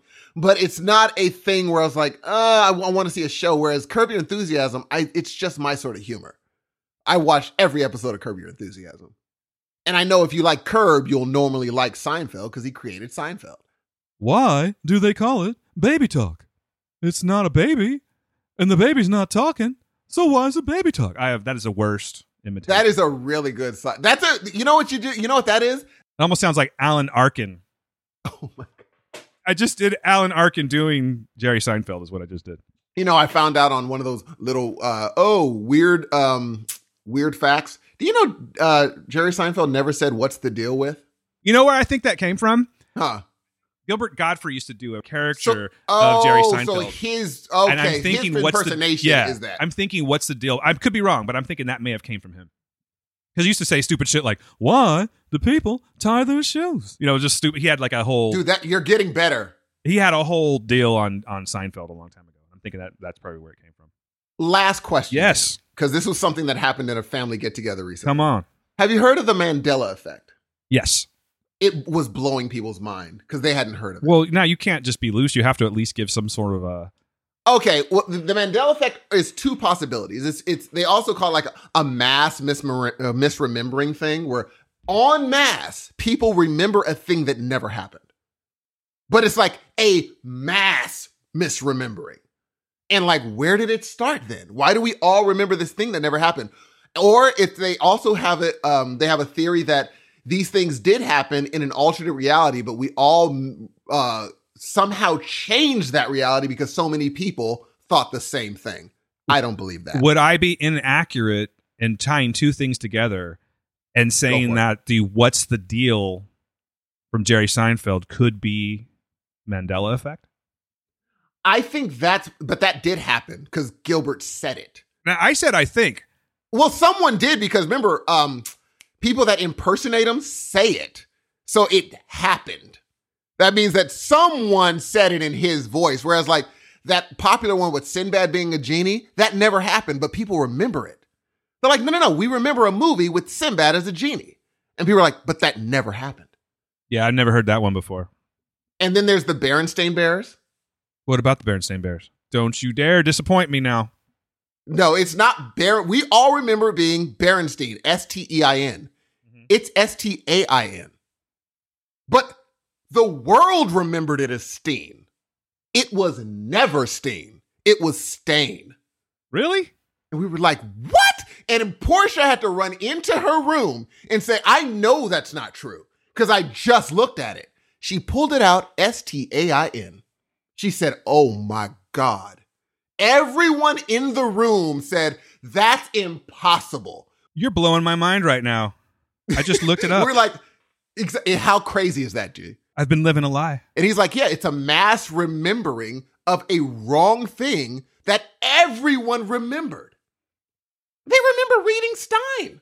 I always thought it was wow, man. I've been enlightened. And the thing is, we knew how to read. So why would we all read that wrong? That's crazy, man. You think of some good shit sometimes, Steve. You should smoke weed because I can only imagine what would come out of your brain if you smoked weed. It's the junk is insane to me. And I'm just like, and they have a list of the Mandela effect. I was like, oh my God, that didn't happen? Wait, that's not true? And it's like, yeah, we all thought that happened. Why is that? That's wild. So yeah, the Mandela effect is insane. And we still don't know why it happened. No one knows why or how it happened. We don't know. Now you got me thinking, dude. You threw me off now. See, I was just finding my groove. now I'm all in my head about the Berenstain Bears, and it even sounds weird to say. It, dude, Portia would not believe. She's like, Steve, I know you're wrong. I was like, no, I'm not. She's like, you do I need to go get a book now? And when she was walking out slowly, I'm like, yep, there's that walk of oh my god. And she was just looking at the book like, what, She walked off with Really? purpose, and she came back all confused. dude? Confused, like as in she said, it's almost like you want someone to be like, oh, someone must have changed the book. She walked out like, night is day, day is night, black is white. Nothing is She's real like- anymore. She's like, what else is and she and again, it's like uh people were like, well, maybe there was a reality where it was stain bears and we're all remembering that. Cause I was like, I don't think that's it. I just think the world is a mystery still. The universe is a mystery still. We just don't know. But yeah, so everyone, if you want to have your mind blown, check out the Mandela effect. I'm a little blown away by that. I'm not even really putting drama on it. I'm like, wow, I've been saying that shit wrong the entire time. I wonder if your daughter did your daughter read Berenstain Bears? Oh, I'm sure. You just said it again. You said Berenstein. Oh, I mean, dude, it's, it's in your brain. ask her how you spell it. What if she spells it wrong too? I bet you she does. right now, man, minds are blown. Whoever's listening to this, they're like, what? They're looking at their old books. oh, they're looking at, and then they're like, "Here's what they do. Here's what people." I know uh, people in the room was like, "I'm googling Berenstain." I'm like, "Yeah, you want to find that, huh? You want to find S T E I N, don't you?" I did. Just right now. Yeah, it always goes to the Mandela effect thing. They're like, "Yeah, it never was that. It never Wow. was." Steve Hudson, ladies and gentlemen, on top of his game. We're back, ladies and gentlemen. We're back. We're back. Oh shoot, the contact information. oh, good God. I guess we're not back yet, huh? Oh, we're back. Feels good. I'm not even queued up or anything, dude. I'm completely out of my element right now. I'm holding on to a microphone. It's like a like I'm an MC at some talent show or something like that. That's, I'm not used to that. so- You're more doing the Seinfeld thing because you're holding the mic. I'm holding the mic. What's the deal? Let's see. What's the deal with Berenstain Bears? What's the deal? That was more is it Obama. Sting or is it Sting? That's- What'd you say? I said that was more Obama. What's the deal with Berenstain Bears? Holy shit, that's really good, man. I think you have it found really? your imitation. That's not bad. I re- I appreciate. it. that's pretty goddamn good. Let's hear it one more time. oh, I can't do it again. That was Oh, an come on. accident. That was an accident. I'll work on it though. I'll work on it. My fellow Americans, what's the deal with Berenstain Bears? See, that's terrible. That's not bad. but if you all, had that dude. effect, oh, dude, you sound like Barack Obama. That's a trip. All right, let's do this. I'm probably gonna mess it up, and I'm just gonna do it in a one shot. I don't care. you won't, dude. I'm you just won't. happy to be back, bro. I'm happy to be So back. am I. Happy to be backity. Let's give it a go. Something's up. I don't know what's going on. It's not working. Oh no. Am I muted? I'm not muted. That is weird. It's not playing my stuff. Um, Whoa, there we go. what the fuck's going on? These crazy times, the Holy shit! Hold on. Where's it coming from?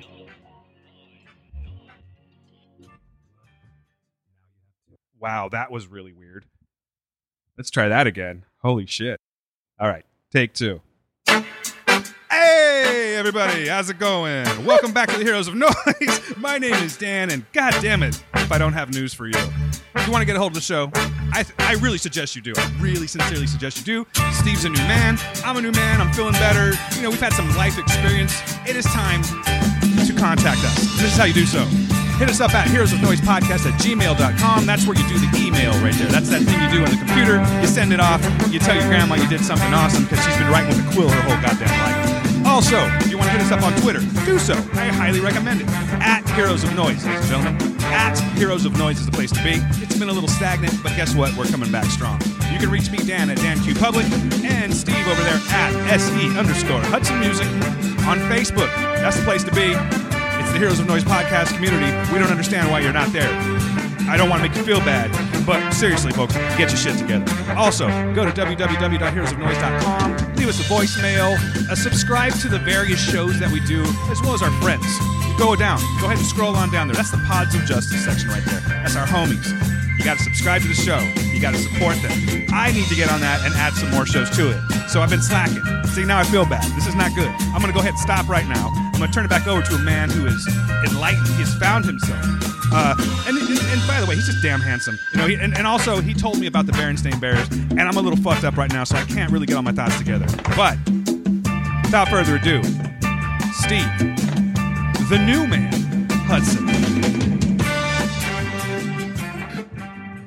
Ladies and gentlemen, Dan has been sick and he hasn't been able to watch many things, but I'm sure he's watched something. Dan, can you give us a, rev- a sick review of anything you've been watching this week or listening to? Podcast, perhaps? Uh, no podcast listening for some reason. I've been sleeping oh a lot. My See, okay, here's the deal. And I was telling you this earlier. I've watched a ton of shit actually. It's just that with Sick Brain, a lot of it kind of went like I don't know where it went. I didn't retain it. It's very strange. But there are a few things I did want to talk about. Let's share an experience, Steve. Okay. You said that you watched Living with Yourself, right? Yes, I watched two episodes. You watched two episodes. I have watched the whole thing. Okay. What are your thoughts?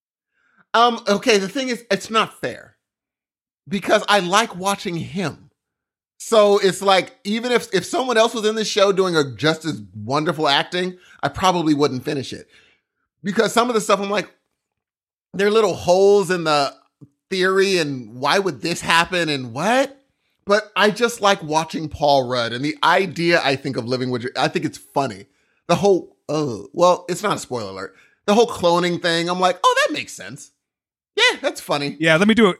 Let me do a quick little Yeah. breakdown for people that d- maybe haven't seen this. A man undergoes an experimental treatment to improve his life, only to be replaced by a new and improved version of himself, and he must fight for his wife and his career, etc. Yeah, that's pretty much it in a nutshell. I, I actually really like this one, man, and I think it might have that whole Paul Rudd effect. Maybe that's why he's just so goddamn likable, and it makes the because it's not like it's not like the best show I've ever seen, but it's highly entertaining.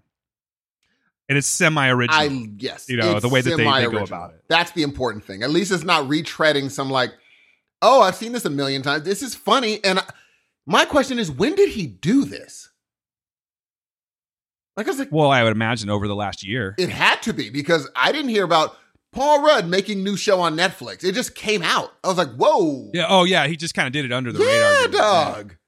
I was like, what? Well, after after Endgame, I don't think he really had a lot going on. That, I mean, he really never has to have anything going on for the rest of his life. I imagine. Yeah, he's pretty much done You with are- that. Paul Rudd, and he was on Endgame. it was and, and i like him so i would recommend like i haven't finished it yet so i couldn't get it, give it a rating but i think it's just a fun if you're doing stuff cleaning folding clothes it's a fun show to have in the background because nothing is like you have to watch it to see what's happening you can listen to it and be like oh that's funny that's funny I've missed your folding clothes reviews. By you the like way. that Oh yeah, I like I- it. I'm going to go ahead and say that you can you can fold clothes. You could probably make spaghetti while you're watching it.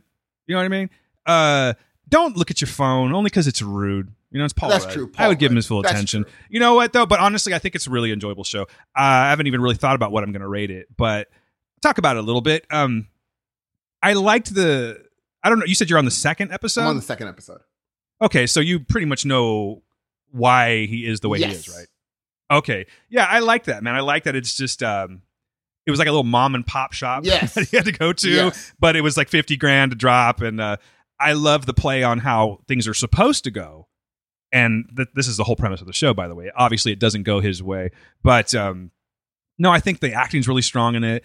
I think that he is pretty amazing at acting with himself. You know what Oh, i mean dude. he talked about that on that hot ones episode and basically he just had like an earpiece in. He'd pre-recorded all of his other characters dialogue and he would they would play that for him. They would actually press a play button. He would say his line then he'd say the line back and then he'd hit play again and everything. So but you know the whole working with someone that's not there and making it look right and everything obviously has to do with the director and whatnot but i think that he did an excellent job man. It's a great show. You can catch it on netflix and i think there are only eight episodes if i'm not mistaken. Most of the time they're coming out now these days they're usually like around eight episodes but yeah living with yourself. I know that's a very vague review that we did if even, even if it's called a review but i don't really want to get into too much with it if you haven't finished watching it steve. Oh, dude, I'm going to finish it. It's it's. I'm going to finish this one. This is one of the few shows that I'm actually going to finish the whole run. Uh, that's on Netflix. Uh, some of it's just too many, and it's just like, do I really want to watch this? But yes, I am absolutely watching this. The uh, uh, the rest of it. how do you talk about a show where it's like the main plot is right up front so anything after that you kind of it's almost like talking about this is us Yes, yes. You know what I'm Yes. saying? Like, there's this whole reveal thing. Now, I, it's obviously it's been out for a few weeks, but and we're probably like stepping around this unnecessarily. But if you have not watched Living with Yourself, I want you to go in fresh, not really know too much about it, and just be able to enjoy it. I don't want to go over the whole plot because, quite honestly, it's a pretty simplistic plot. It's pretty straightforward. But I can tell you that I, I enjoyed all of the episodes. Uh, I didn't find it boring. I didn't think that it fell off at all and I like that they're having it set up. Like what happens at the end of this one, you go, okay, now I got to see where this is going, and that's something I will not share with you, Steve. You'll know exactly why once you watch it. But I'll go ahead and rate it. Uh, let's see. Off the top of my head, I had no notes. Obviously, you can tell by the review I'm giving. I will give it 3.5 out of five rainbow colored pisses. Wow. Oh yeah, that was hilarious. That was hilarious. That's what it is. His look. Oh, that's hilarious. Yeah, that's hilarious. Yeah, I couldn't really think of anything off the top of my head, but yeah, that's what I'm going with. 3.5 out of five rainbow colored pisses. Wow. Okay, you know what's funny? I, I forgot to text you yesterday because I saw. I don't know if you knew that there was a. um Oh my God, Dan, we are both brain farting. We are both brain. It's okay. We're all right. Hold on. Oh, there. This is what happens Uh, when you don't take notes. Did you know that there's an Armie Hammer Brie Larson movie on Netflix? It's called Free Fire. And if you like, it has Cillian Murphy in it. Um, I forgot Homeboy's name from District 9. The South African dude? Yes. And what it is is a dr- an arms deal go goes bad and they are now in a warehouse together trying to shoot and kill each other. It was so fun. And then other people would just show up to the warehouse, start shooting, and they'll yell at each other, be like, hey, whose sniper is that? And they'll be like, it ain't mine. Did y'all send a sniper? They're like, no. Who is that? Not fair. They'll do that sort of stuff. And so it's like, oh, I'm in. I'm in. And it, it's just really fun. I think you would really enjoy it. Um, it's something that you should definitely, definitely check out. Well, I've got one for you, man. Please. Hold on. Let me let me set the mood real quick. Uh oh. The mood is setting. Okay, Stephen. I be here to tell you about a movie I witnessed just the other day. A movie about a young wickie and a salty dog trapped on an island. The movie I be talking about, Steve, is The Lighthouse. Why'd you spill your beans? And- and- and when I watch it, will I understand? Why'd you spill your beans? Why Just spill your beans. Trying to set a mood here, Steve.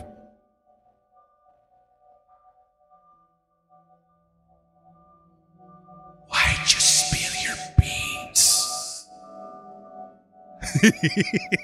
yeah, uh, you should understand it. Uh, if you understand it. Now, I'm going to tell you right now this movie was fucking incredible. All right, I'm to turn this down real quick because I'm done Spilling my beans. No, actually, I'm to leave it on. So, this movie stars Robert Pattinson and Willem Dafoe. And I know a lot of people have seen the previews for it. It is a black and white movie. It looks like nothing. This movie looks like nothing that I've ever seen before, Steve. It is beautifully shot. Uh, but it kind of had all of the ingredients, even though it had my curiosity, it had all the ingredients to be a movie that I would hate. Because, you know, and maybe this is my uh, level of intelligence or appreciation for film. I don't really get down with a lot of art movies, art house movies. And this, to say the least, is an art house movie, but it's so much more. It's just done in a way that I've never seen anything be done before. I'll give you a quick little plot. Robert Pattinson is uh, what they call a wickie. He's a bit of a drifter. Plays a guy named Ephraim. You'll find out why, but he's gone from different jobs. He's a drifter, and he ends up working this lighthouse place. And I know there's an actual name for it, but I'm just not familiar with it. So he goes to this island. It's in the middle of the freaking ocean, and there's this old salty dog guy there that's Willem Dafoe, and they instantly don't really hit it off. You know what I mean? Like Willem Dafoe takes the uh, he's the light keeper, and he he takes that shit very seriously, and he only wants to work in the lighthouse. He's got a fascination with the light, and I'll leave it at that. And Robert Pattinson wants to do that. That it, it becomes an obsession after a certain point. It's just something that he cannot have. You know, he. Wait, sorry, sorry. I, I didn't turn the music on. I made it a little bit too scary, Steve. Hold on a second. There we go, sir. All right.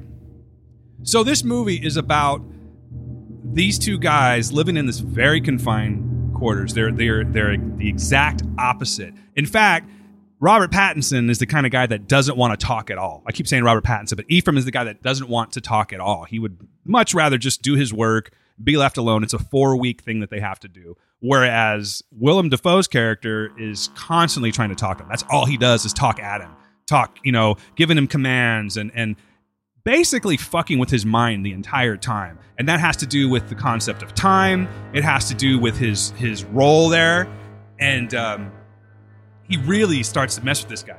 But he gets so Ephraim gets so like obsessed with what's going on at this lighthouse at night. Like he'll walk out, it'll be dead dark, and the only thing that you see Yes. is the lantern in the lighthouse, and he'll see like Willem Dafoe's character naked against the glass, and he's like worshiping this light, and that leads down the road to different things like because they start talking about uh, there's there's hints of Greek mythology in this dude. There's uh, uh you heard of Prometheus? Prometheus stole fire, I believe, from the gods, and uh, his fate is very similar to what happens to Robert Pattinson in this. I'm not going to say any more than that. But then there is another character, or god, I should say, deity maybe, that is in Greek mythology. That is, I believe it is Proteus, who is the son of Poseidon. So Proteus is a shapeshifter, and he's like a keeper of the sea. And that comes into play too. Now, I'm not giving spoilers, okay? I'm giving what I feel my interpretation of this is.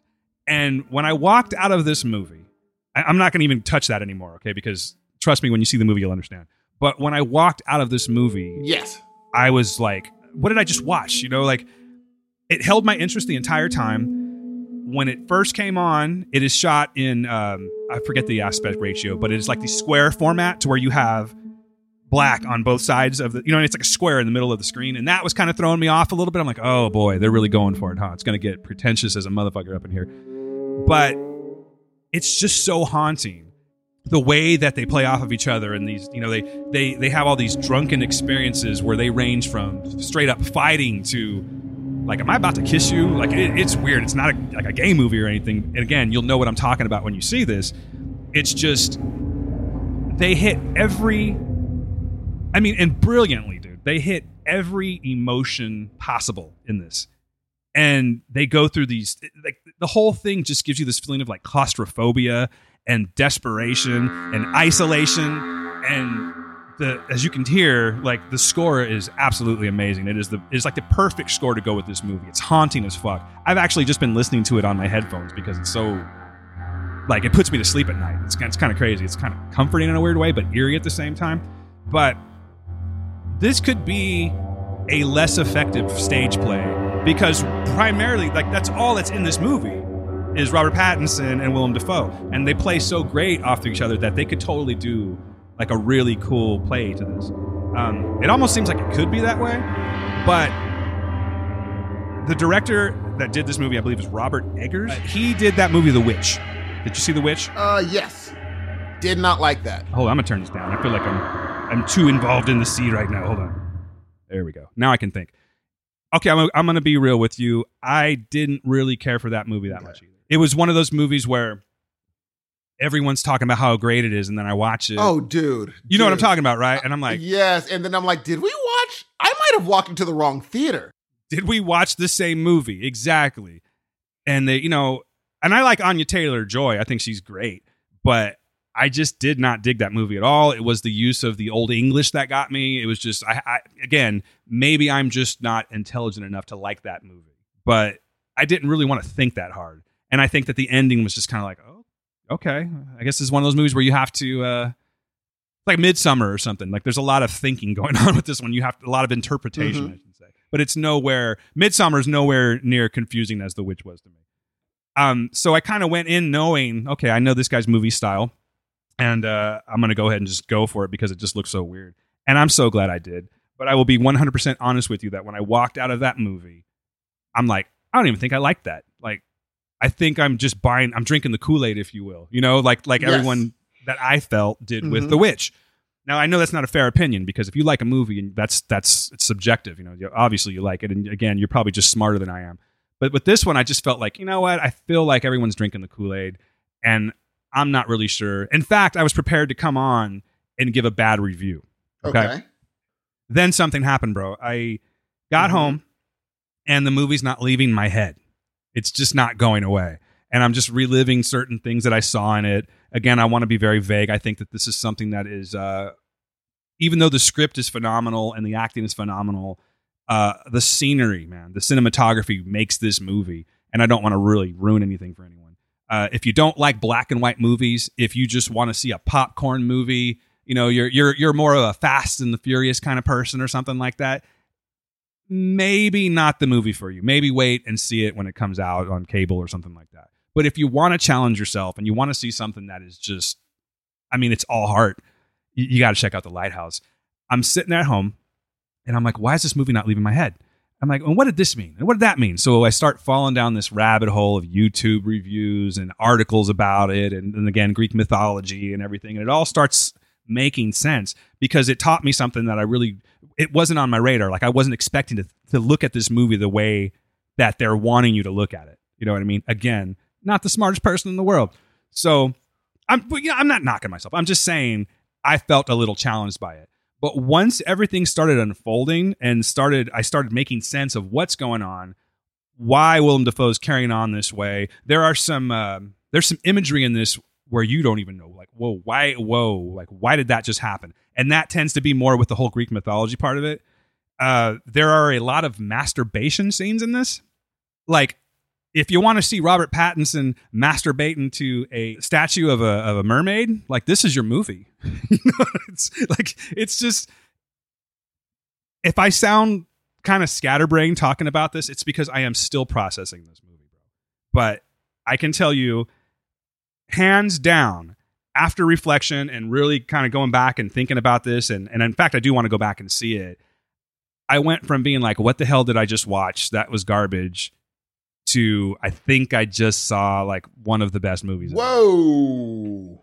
And again, I'm not one to like drink the Kool Aid, man, to buy into all that hype. And I couldn't help myself. I'm still trying to process this movie. I highly recommend going to check out The Lighthouse. I'm telling everyone that I can go see this. It may not be for you, but if you're into what I'm into or you're curious about what I'm into, like that's what I'm into.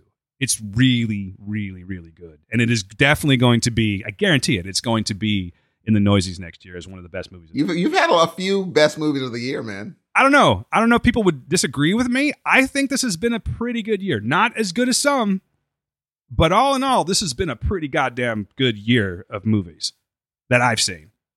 Like I'm all confused right now about uh I'm going to go ahead and say it. Uh anyway, hold on real quick before I do. Let me go ahead and give a rating Yes. for this movie. I'm going to give The Lighthouse 4.25 out of 5. Farting salty dogs. Okay. I mean, uh, It makes sense, man. It makes sense. in the list. Like my goal is to watch Parasite then watch this. Well, you're going to have better luck seeing this before Parasite because it's not playing in our city. I would travel. I'd probably have to go to Sacramento Would you though? for Parasite. Yes, because it's too. It's everywhere, dude. You can't escape it, and that is a ruined movie waiting to happen. As soon as I see the word Parasite pop up on Twitter or something like that, I just skip over it because I want to go into the. I have no. I have no idea what this movie's about, but everyone's talking about it. But here's the thing: I'm worried. Why is that? Well, no, no, no. First, go back to what you were going to say. You were going to say something after uh, you give the. Oh, yeah, yeah, yeah, said, sorry. First, let me give the rating. Go ahead. Okay, man. Now I, I'm going to ask you to strip down all of the the the big booms and and eye candy and Mhm. everything, okay? And strip a movie down to its value, just of what it is, like it's the story and the script and whatnot. Do you think Joker might be, if not better, as good as Endgame? No, it's not fair because it can't be. Because there was ten, there was so much Yes, that it just exactly. and we can't do a bottle of of Endgame because otherwise you're like now you know what nothing means. The fact that all of it led to this, that movie held more than Joker did. So it had to, it, it held so much weight, and the fact that it accomplished what it did is a game Yeah. changer for movies in general. That they could Yeah. take 15 or whatever years and say, and we're going to stick the land. Like for me, Joker was great, but I wouldn't even say the ending was great for me. And that was only a bottle ending, let alone 15 years, and they stuck the ending. It's insane. So, no, I wouldn't say that. and that's pretty much where my head is too. However, Uh huh. I had to put all of what you just said into the argument for me personally to say it's not a better movie. Do you know what I'm saying? Like, I know a lot of people rip Joker apart, but I know a lot of people love it too. Yeah. And I can tell you right now, personally, that there is no acting whatsoever in Endgame that compares to what with you know Joaquin did in this movie. No. Not not, Not anyone close. in that But movie. Not I, even close. I didn't get it. I here's the thing. Here's what I did not do. I didn't go online and just to watch people's reaction to parts on Joker. No, you're dude, it's just a it's a bigger movie, but what I'm saying and you're 100% right. And you know, I have this rating that I one day may give to another movie where it's the end game rating, which we haven't used since no, we rated this. no, And I don't think it's going to happen, you no, know. not for a while. is no way yeah, there's no way in hell that Joker is a better movie than Endgame because like you said of everything that's led up to it and how effectively they stuck the landing and how people were like you're saying you know we even did it on our show we were listening to audience reactions on our show that's a big deal you know? Yeah, but i think that joker did something that really shouldn't be overlooked. Not that it is. It's just that they were able to make a phenomenal r-rated dc movie oh, that yes, true. just blows every in my opinion blows every single movie that's come out from dc just entirely out of the water. You know what i mean? And i think that that stands for something as far as in dc like they've just finally made the movie that they've been trying to make I totally And- yes, I I agree. yeah and i think that this opens up huge territory to what they can do in the future you know i don't know how, I, I understand that it's a one off. and again this is going to sound a little bit redundant i'm sure because i am going to tack on the review but i don't think that it really fits anywhere like they can't use these existing characters and make this work with joaquin phoenix like he's even now saying that he's considering doing a sequel to it where that wasn't on the table They're Right. already working on it. Yeah, well, I think yeah, I think I don't know how how much they're working on it, but they're definitely in the beginning stages of trying to put together something and seeing where this goes. It's going to happen for sure. But where do you go with it? Like is are they just going to they're going to have to keep it isolated into this little universe or they're going to try and later on say that it's part of a multiverse or something like that, or you know what I mean? Like, Yeah. like where does it go? Here's the problem with the whole we're going to continue it. The fact that they're like, we want it to be a bottleneck contained, and now that they're going to do it again, I know it's a money grab because they didn't want to do it. Yeah, now that they sure. see how much money it is, and that bothers me. Yeah, they had their line firmly in the sand about Yes. not doing this movie. So yeah, I agree with you, but I don't know how long. I guess they were kind of saying that stuff like all the way up until All the release the of the movie, though, until the money came in. Yeah, the money makes a big difference. But the thing is, I also think that the crowd reacted so positively to this because it really was anybody's guess. I'm sure when you're making a movie like that, you know you got yourself a badass movie, but audiences are vicious, right? So if the movie doesn't come out, it could have completely, or if it doesn't uh, come out the way they expected it to, I should say, they now they may have a potential flop on their hands. So maybe they were just being cautious with that. But now that they know that again, it's a it's a little divisive, but that this is one of the best Jokers that's ever been done, they could really do something with this. Here's the question: Do they keep this contained to his own universe and maybe introduce some other characters from Batman lore in it, or do they try to figure out a way to loosely con- connect it with the Batman that's going to be coming out? See, that's the hard thing. I don't know. I want I want to see what they're thinking. That's going to be years down the road now, but they can't go too far, far because you know I, I think once the the the the heat dies down, maybe Joaquin doesn't feel like doing it He's one of those guys that could sh- he could like totally change his mind. tomorrow. Be overnight. like, eh, I'm doing this weird thing, this weird uh Scandinavian film. Well, don't you want to do Joker again? Eh, he might just lose it. So Over it, yes, exactly. Now for me, he might Seth Rogen the whole thing. And for me, dude, I'm not gonna lie. I love. I think the Joker. You already know the Joker's a great movie. I think what Joker is for most people, and I have to keep it in the same circle. For me, I put Once Upon a Time in Hollywood there, and a lot of people didn't like that as much either. I liked it, but I would not put it in my personal lineup. No, Exactly. And so for That's me, just me, like- though. Exactly. No, there's a lot of people like that for sure. I just that's what I'm just like. Okay, I think that's the noisies. That is going to be the debate of who like movie of the year is going to be the big one. Because obviously, I don't know eh, when I go down the line. I know I'm going to put Once Upon a Time over Joker, and you're going to put Joker over Once Upon a Time. Hopefully, there's one that we all are like, oh, wait a minute, this is actually better than both. And we've just forgot about it because it's been a year of great movies. because you mentioned it, I have definitely been very verbal about movies that I think have been like the greatest ones of the year so far. They're all different. Yes. You know what I mean? Like they all have some kind of different element. Like nothing compares to Endgame as far as its, you know, how grandiose it is, right?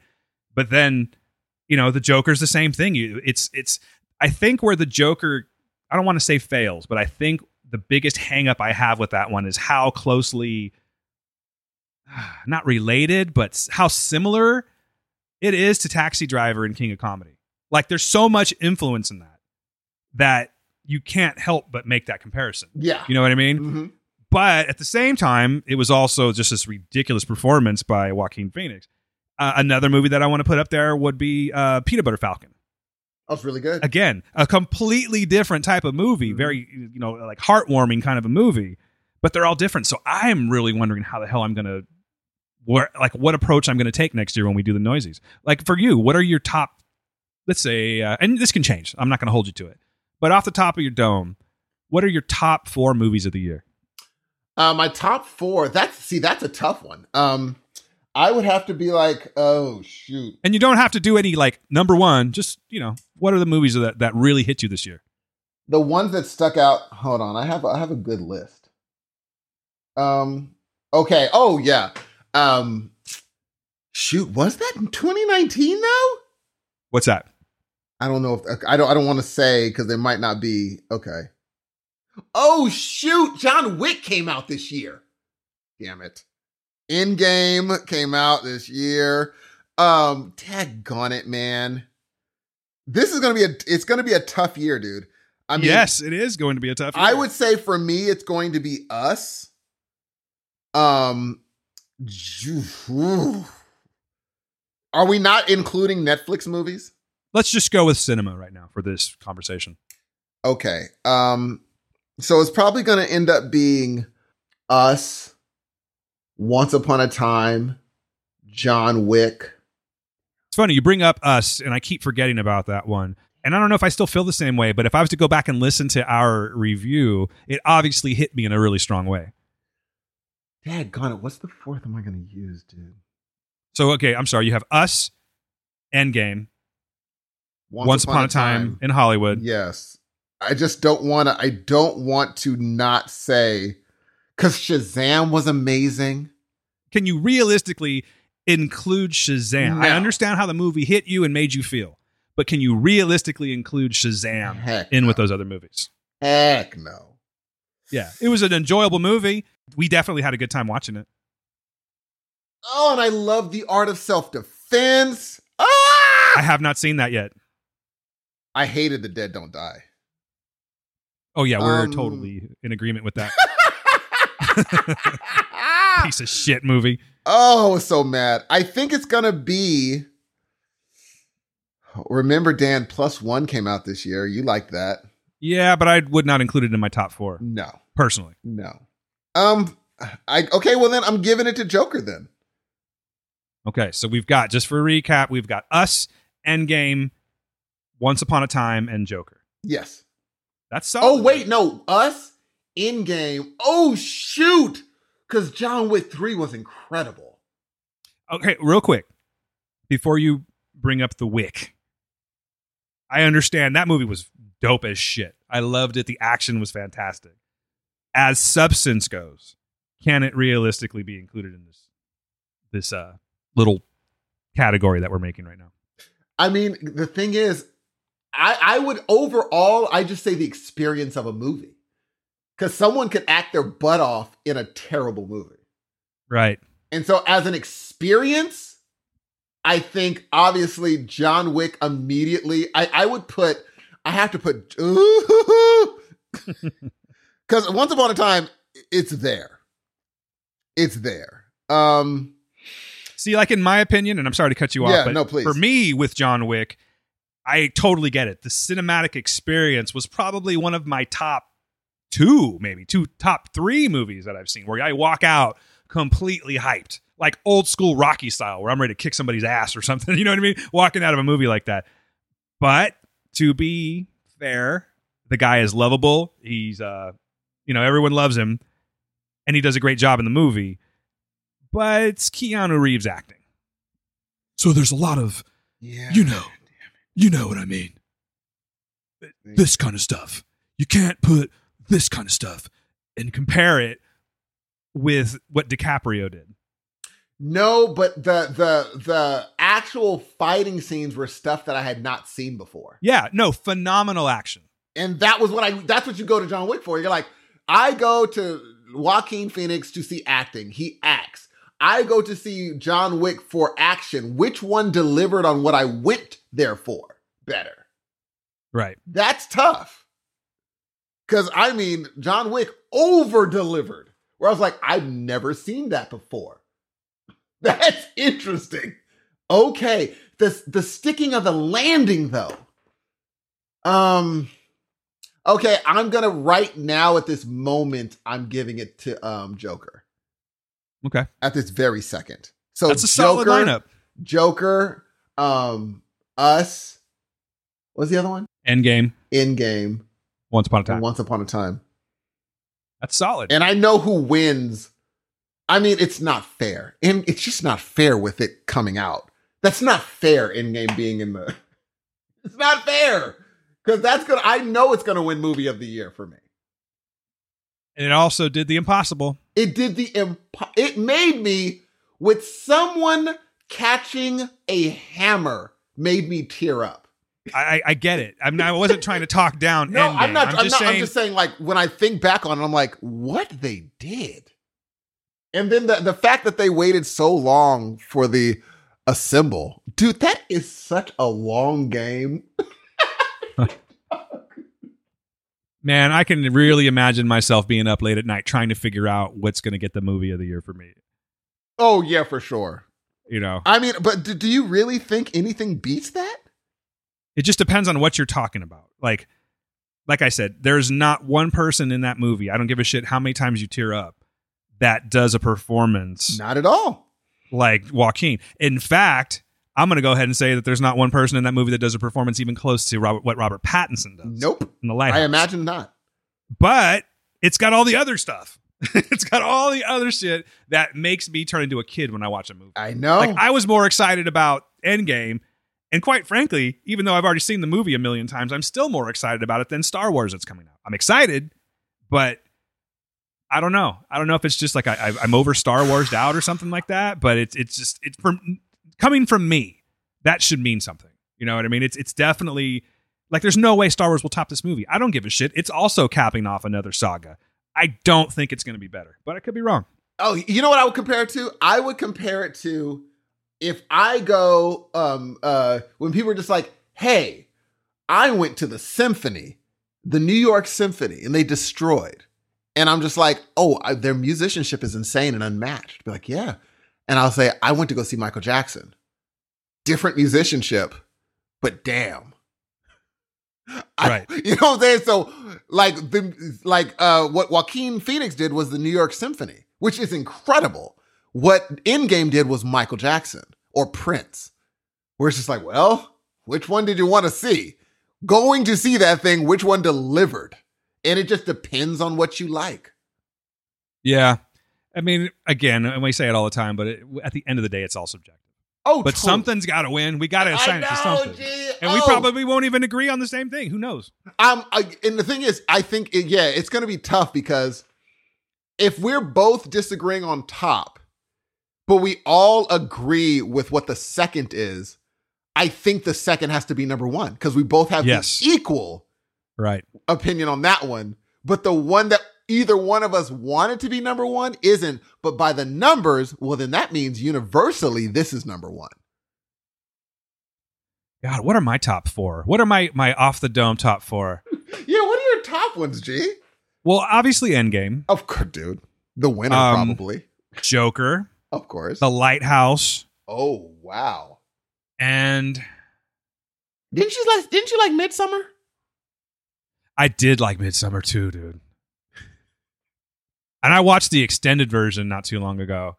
It's like three hours of madness.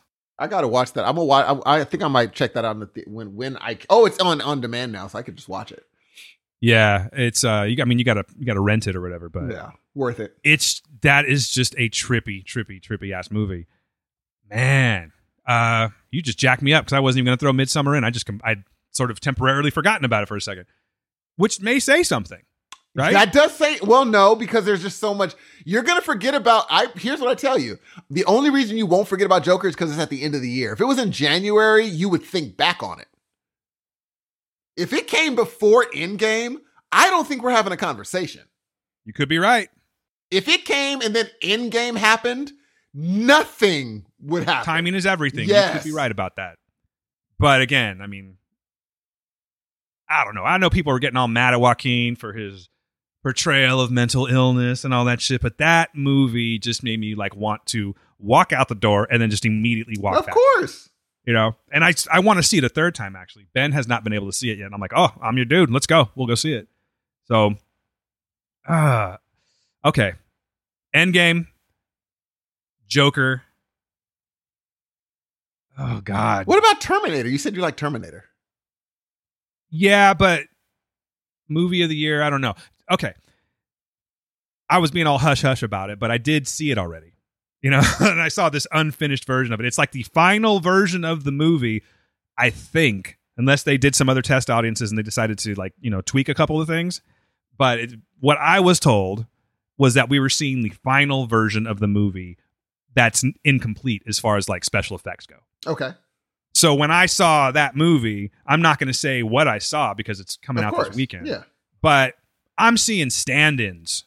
Like I'm not seeing the actors that are in this movie in certain parts. I'm seeing someone that's a body double Okay. Never mind. with dots on their face. Yeah. I'm seeing a plane. Like it's it, there's a awesome, fucking awesome plane scene in this movie, and I'm seeing a digitized plane, like the the the digital skeleton of it.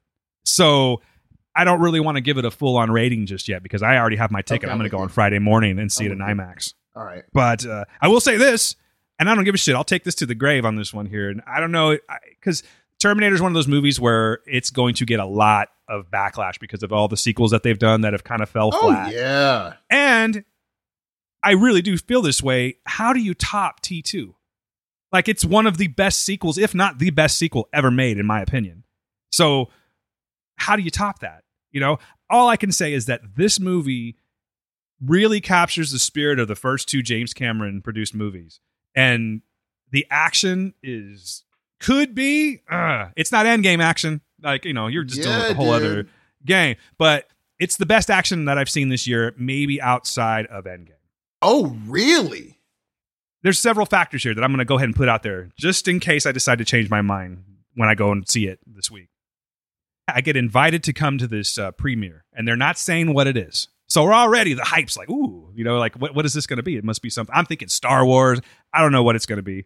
And then a little bit later, they say, oh, it's a, a you know a, a big budget action movie that may or may not be rated R. So okay, I go, okay, that's not Star Wars anymore. So then you know you start your mind starts playing with you, and then you get into the theater, and they're like having you sign these non-disclosure forms Oh, and telling you snap. and and yeah, and you know you they're taking our phones away from us. And then it just so happens that Tim Miller is in the audience watching the movie with us. So the hype was really high. Do you know what I'm saying? They come out, they're like, you guys are the first people to blah, blah, blah. And you're just like, yes, this is a special thing. So I don't, even though I know how I feel about the movie, I don't want to let all that other shit kind of cloud my judgment because I was already hyped up before the movie started. Then they go, you're seeing the new Terminator, and everyone just loses their shit. So you know what I mean? Like the excitement levels, it, it was like a like an onset of it, like an adrenaline rush. So I don't know how much of that played into the actual movie itself, but it is the best sequel out of all the other ones so far outside of T two, and uh, I think people are going to really enjoy this movie. Man, I liked what they did with Arnold's character.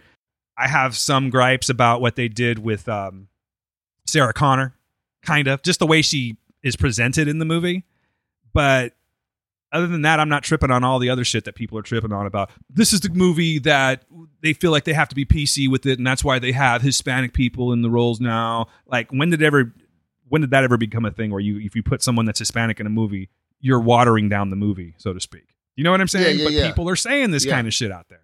Not the kind of people I would chill with, to be quite honest. But there, there's a lot of this on Reddit, and people are saying now, you know, it's just it's just a PC movie now. It's it's it's it's, it's our time. It's gonna make a. It's this year. dude. Oh, it's totally going to make a killing. But do you know what. I'm saying? Oh, yeah. People are arguing. They're they're complaining because like you have people of color in the Of movie. now, they course. feel like, and it's it's just bullshit. Like, Yeah. stop it already. They're still gonna watch it to be mad. exactly. They're going to help make this movie make a shit ton of money just so they can complain about it.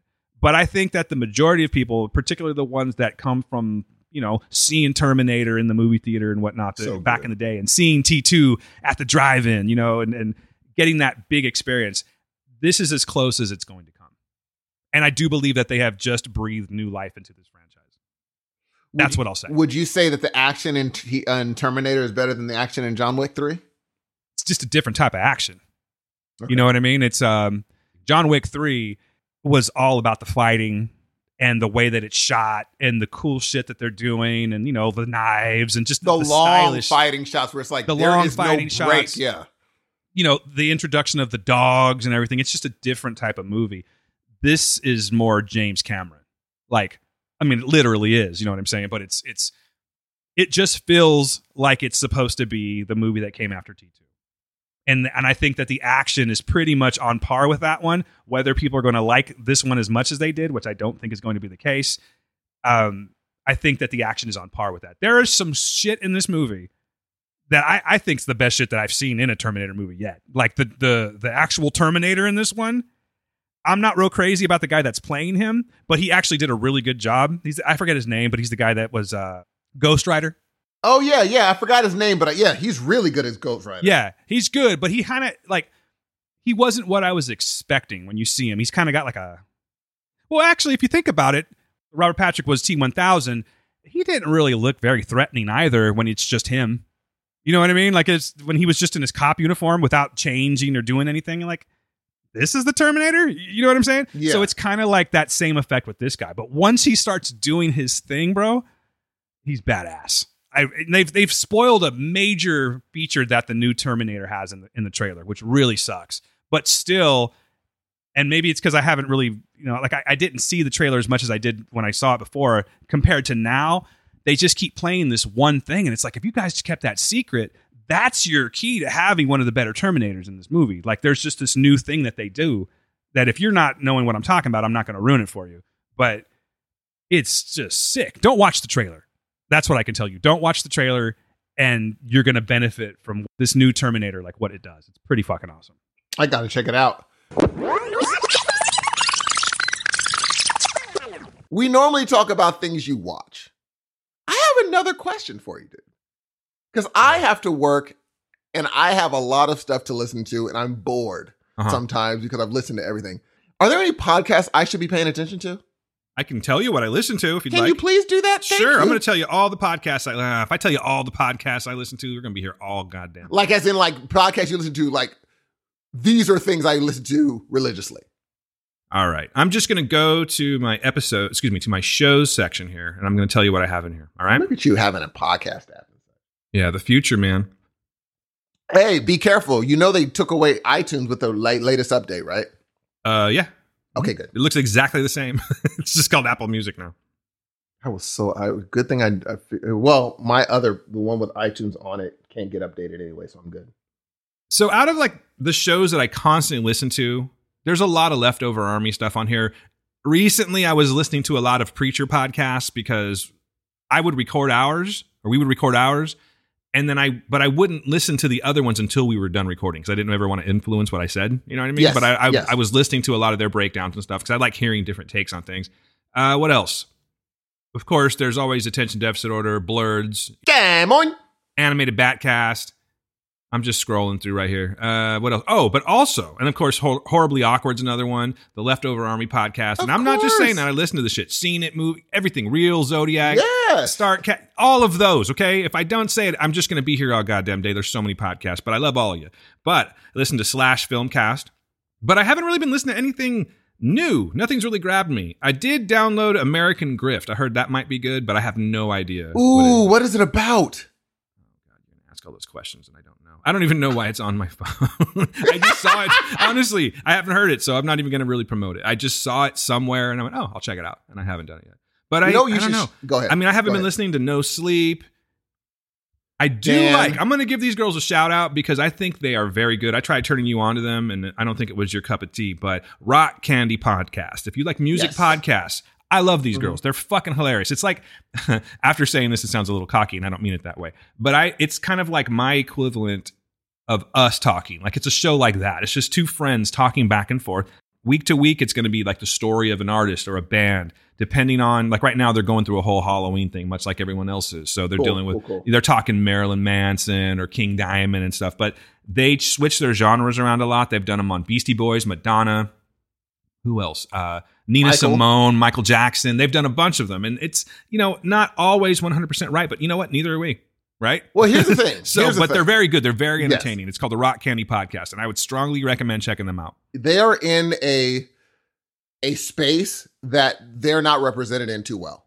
So they're doing their thing. And also the fact that whatever, you know, you say sometimes they're not accurate, whatever. Here's what we do know. When they're not accurate, that means that they are not freaking plagiarizing other people. We know that's not happening. But they've called themselves out before when they know they messed up or something. I'm, I'm just, I, I didn't really want to put that in there, but I think I said that one time because I had turned you on to one of the shows, and you're like, this isn't accurate. No, the only reason is because it was the wrong show. Like you're like, check out their Michael Jackson episode. That was just the wrong show for me to listen to. That's all. You're a very tough sell, though, Steve. It's either you like it right away or it's absolute garbage. you know what I mean? Didn't you turn? Didn't you? No, you did. Never mind. I was about to. Would say, that be I safe think- though? No, I don't want that my comment to be ignored. Like, do you think that's fair? Like, that's a fair assumption. That assumption. what? That if you don't like, if something doesn't grab you, matter of fact, I think I'm using one of your quotes. If something doesn't grab you in 20 seconds, it's garbage, No, no, no, not garbage. Or it's just not something that you're going to go on. That's for. You use the word is. garbage a lot, is why I said that. But There is You, some uh, things that are trash. Like there are some trash, things I'm like, this is me, trash. go- And so I would say that if it doesn't grab me in 20 seconds, I'm I it can't. Like now, I give podcasts at like 30 minutes because sometimes it takes a, especially for a narrative podcast, it takes about a well, like two to three episodes for it to start moving. Like, oh, You got to this lay the groundwork. Yes, be like, this is the city. These are the people. This is the last time they saw such and such. This person wasn't there when such and such, whatever. And now I know the story so they can move on. But for like a, a normal, here's a music podcast, that's 30 minutes because normally for the first episode, they're kind of introducing themselves. I don't know who these people are. So Right. yeah, I give it a good 30 minutes. 20 Yeah, seconds these- is entirely too. These two women, I, these two women that I'm talking about, their names are Maggie and Ashley. yeah. and it's just right for me. You know what I mean? It's the kind of stuff that I like to listen to. I Of like listening to two friends talk and laugh and just kind of be themselves. And that's that kind of show. So if you like that type of show, which is, I'm not comparing us to them, but if you like that type of banter, that's definitely a show you should check out. I think You know Shanks that- listens to it. I turned him onto that. That's really good. There's very few. Like I, I think. uh Let me think. Is there a music? Yeah, there's like a two music shows I listen to. So music shows are always fun. Music shows are always uh fun. I know. uh There's been a few that I've actually just stopped listening to because when you don't put something out for like two months, you're like, come on, dude, come on, guys. Like, I'm not gonna sit there and you know subscribe and you don't keep up your feed but uh uh yeah yeah dude like they're in a space again that they're underrepresented and they're moving uphill and again no I haven't heard any stories about them plagiarizing word for word anything they're killing get out there listen to them support them Hey, Steve, speaking of music and podcasts, we got a Mhm. review. I almost forgot to read it. Do you mind if I read you a review? please Because we don't get that many of them. Hint, hint, ladies and gentlemen. Steve likes the way I say hint, by the way, ladies and gentlemen. That's something Oh, that pops up on the last Dude. episode. dude that was I don't so know funny. what has gotten into you this week, man, but you were That all was so over my funny. ass. you, don't know what want it is. a- a hint You know, I rarely say this, Steve, but suck a dick. all right? he was off that boy dan was off the hook Guys, right in. Am I crazy or is this man just overanalyzing me? Please, like heroes of noise podcast at gmail.com. Light Steve up. I don't care if it's on Facebook. If I'm wrong, call me out too. But I got a feeling Steve's just going hard. It just, just, just, just blah, blah, blah, blah, blah, blah, you blah. That's just all made Steve my does. day I'm gonna ruin your day here in a little bit. But all right, check Can't this out. So this is a review that we got on iTunes. It is uh, titled "Pop Culture and Music," and it is coming from Sousa Side. Five star review came out October 1st. Says I'm subscribed to multiple pop culture podcasts and didn't think I could handle any more. But Heroes of Noise is worth the weekly listen. The big difference is you will find a heavy focus on music, which no other pop culture pod focuses on. Yeah, buddy, I like that. I like the way that sounds. I've listened to many new bands I'm enjoying because of Dan and Steve's suggestions. Dan and Steve are great together and seem like genuinely great guys. Give it a listen. Thank you very much, Suicide. It's nice to get those things every once in a while. yes If you guys want to do that, give us a review. You, you don't even you can get iTunes. You don't have to like Okay, well, first of all, if you have a Mac, then it's going to be podcast now, the podcast app. But if you're just using iTunes on like PC or something, you can still go on and create an account. It's not hard. It's not like you have to pay any money or anything. If you like us, if you want to support us, we would really appreciate it if you leave some reviews. It totally sounds generic now, but I will say it. It helps us get noticed. So if you can do that for us, you know, I'm going to love you forever. oh I don't love anyone except for my kids and my family. Other than that, I, I'm, I'm, I'm, you know, I'm painting it on a little thick, is what I'm saying. Uh, you do love a lot of people. You're very nice. People have a good impression of you. All right, Steve, let's switch gears and talk about some of the stuff that we've been watching over the last week. I know you've watched a ton of stuff. If you want, we can kind of condense it down. Uh, a couple things we can do. We can keep it kind of Halloweenish, you know, themed, and we can talk about the horror stuff we've been watching, which I kind of have a lot of. There we you want to go. do? Let's do that. All right. Let's see then. There's something that I had I want to know, even though it's kind of already been talked about, not on this show, however. I want to know what your take is on seeing it chapter two. Uh, I okay. So I go into it chapter two. Man, it's been a minute. Um, I go into it chapter two. Obviously, I this is something that's like okay, Steve, on a plate for you. This is right up your alley because I love the first one. Um, I go in expecting it to be, you know, hey, we're going right back into that same vibe. It chapter two is a totally different vibe, dude. Like totally different. Bill Hader brings a brand new thing. Like Can I he ask you a question? yeah. In pertaining, you know, pertaining to the vibe, is it not going off of what we were just talking about? Like that nostalgia thing's kind of gone? Does that affect it in any way? Because they Um, were I kids, think- right? Yes, they were kids. I think what's effective for me was just the like this isn't just kids being kids funny. Now it's a comedy, grown person funny comedy.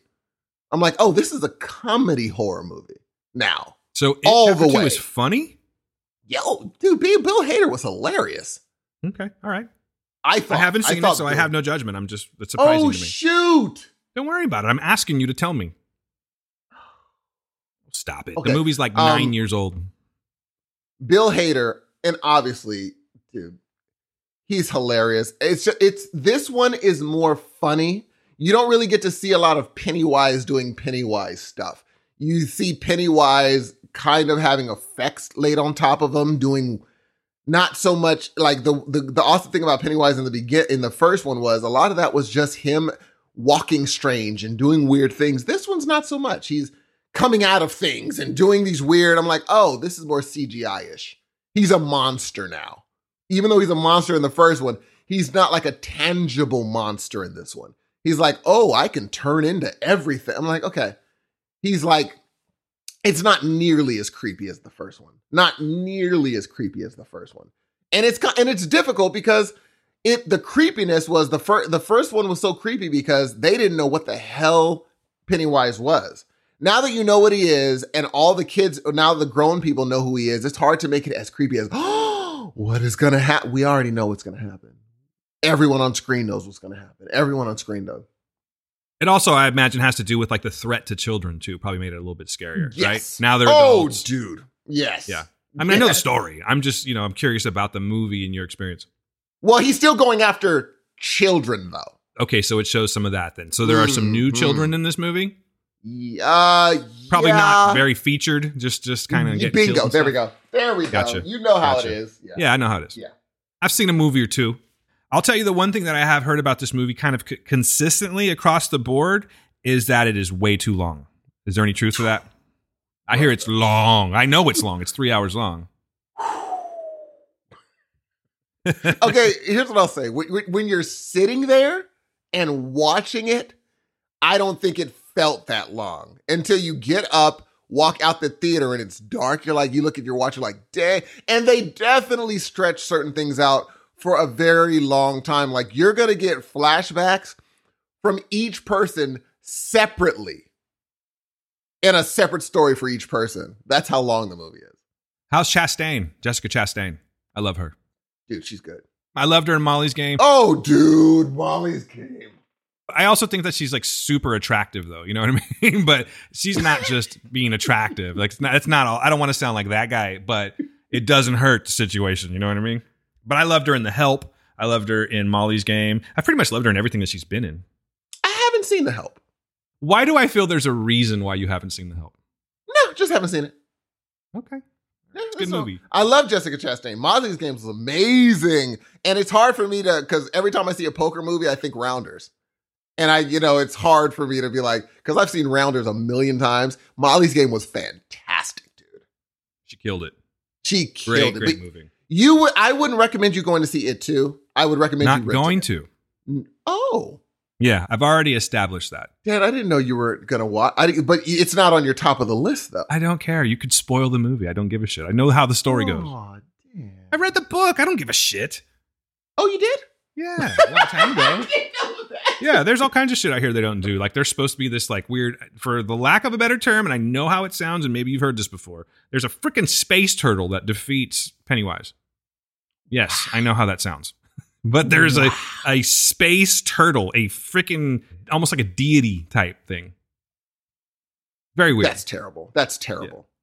I don't know if it's terrible. That's the actual book. Oh, you mean that they didn't do that? No, no. I. I said in the book, I I think it would have been terrible on screen, but I think I would. I might have rather that ending than how they ended it.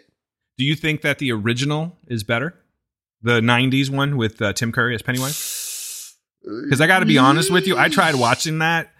I couldn't even. Like, it's so dated. And I thought it was terrible. I know I'm in the Uh, minority, but I felt it was pretty bad. Couldn't watch it. for for the time. It used to scare me. For now. I mean, yeah, for the time it scared me, but it's just like um, I'm sure, like, yeah, it's not good. I wouldn't the spider thing at the end. I remember as a kid, I was like, "What the crap?" Like it was like claymation. I said, "This is how it ends." That's what we had to work with, though, for television anyway. That's true. That's very true. Now they've That's now it's crazy. Now they have stepped it up so much, it's ridiculous. You're gonna think it's fine. I would recommend you doing other things. Probably, like I would say, if you're if you have stuff that you have to do, like do that and watch it. Okay, so it's one of those like laundry movies, as you as you call them sometimes, or It's- working in the kitchen. Three hours. Yeah, it's three hours, dude. You can't just block out like do something while you're doing it.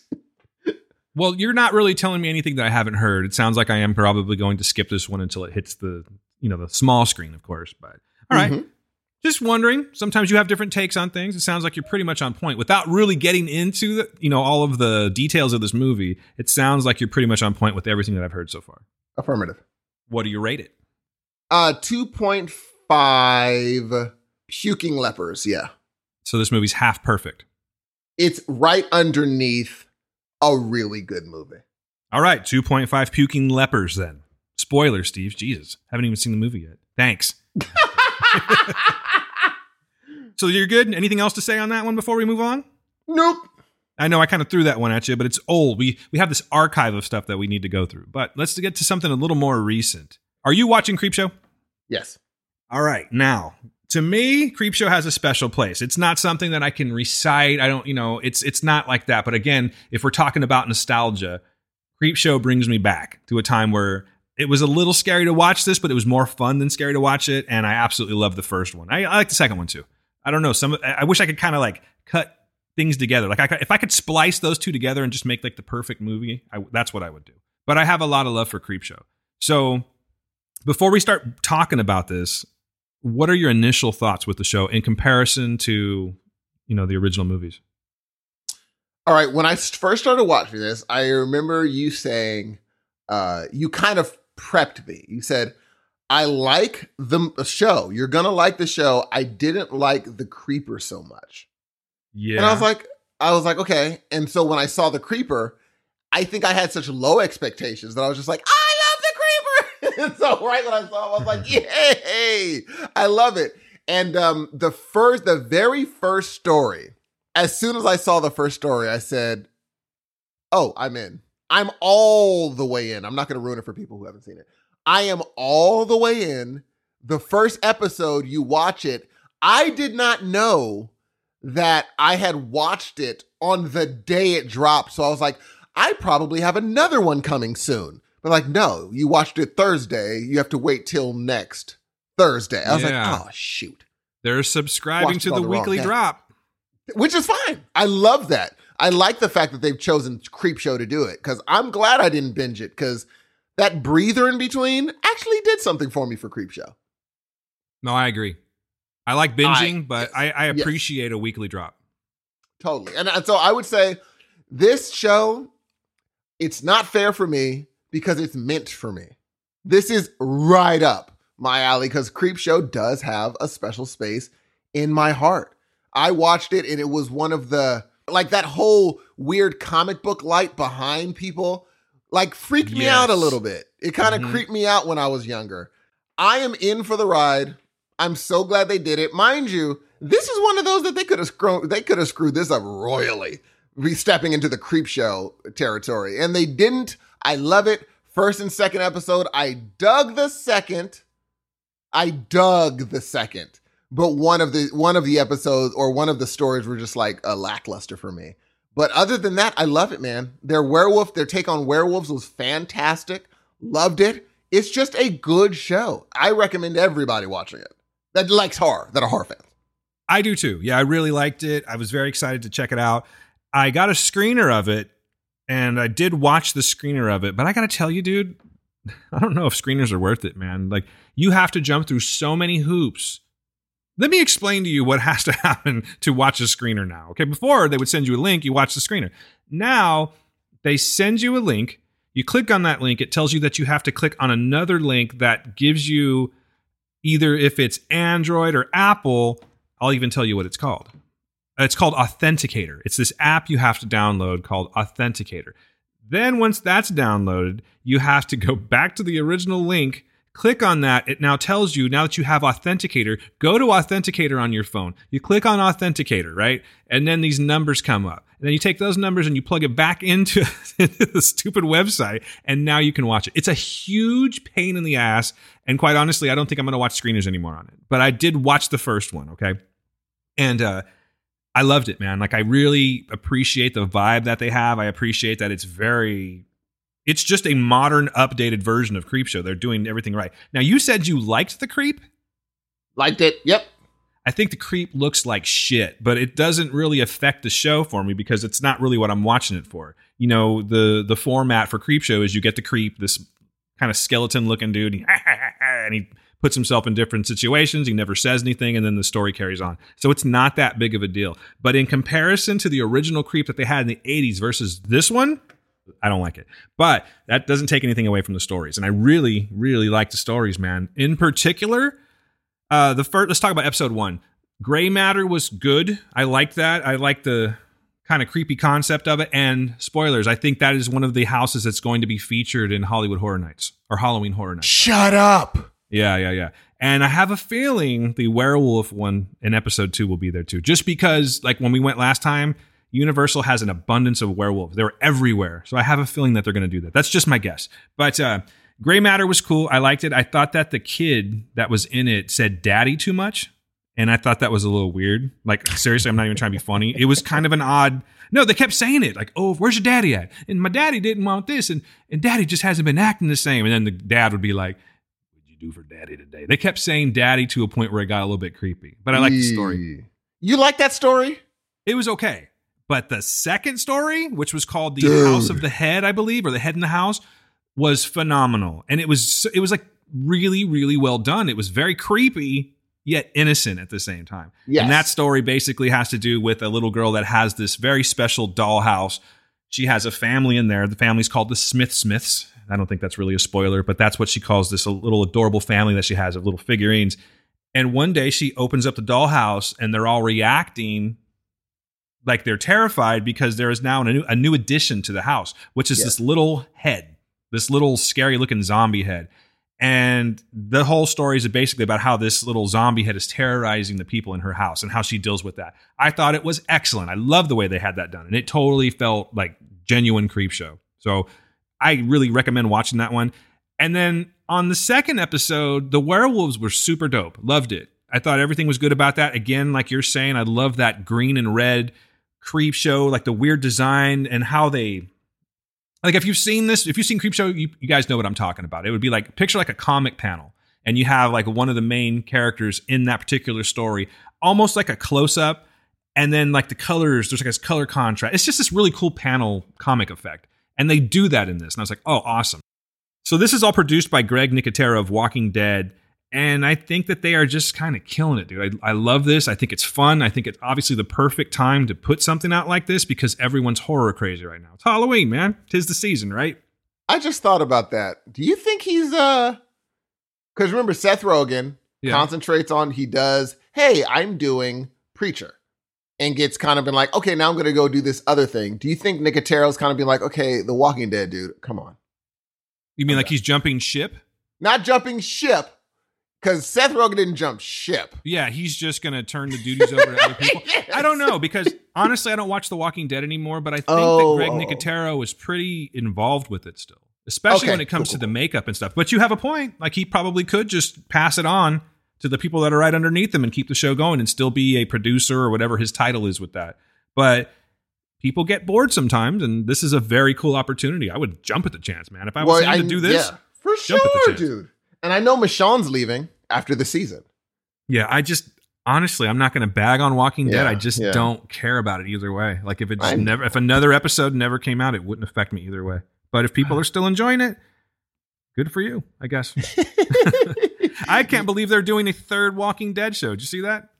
I did not see that. Yeah, it's in the Walking Dead world, and this time, okay, Oh, I you're can't pretty wait. good. You you have your finger on the pulse, all right? And you also know when things are overdone or Yes. if people are jumping on to things or whatever. Yes. What do you think the plot is? The basic plot, which I don't really have like the whole story of what it is, but what do you think it involves?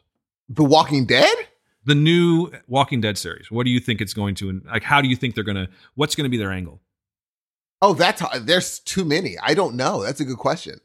There's so many possible zombie angles that I'm imagining. I think the smart thing would be like, how are we going to cure this? Well, from what I've seen from the trailer, you can watch it. I don't even think they have a name for it yet. It's just like uh I should probably look it up real quick. That way I can at least tell them to watch. Let me see real quick.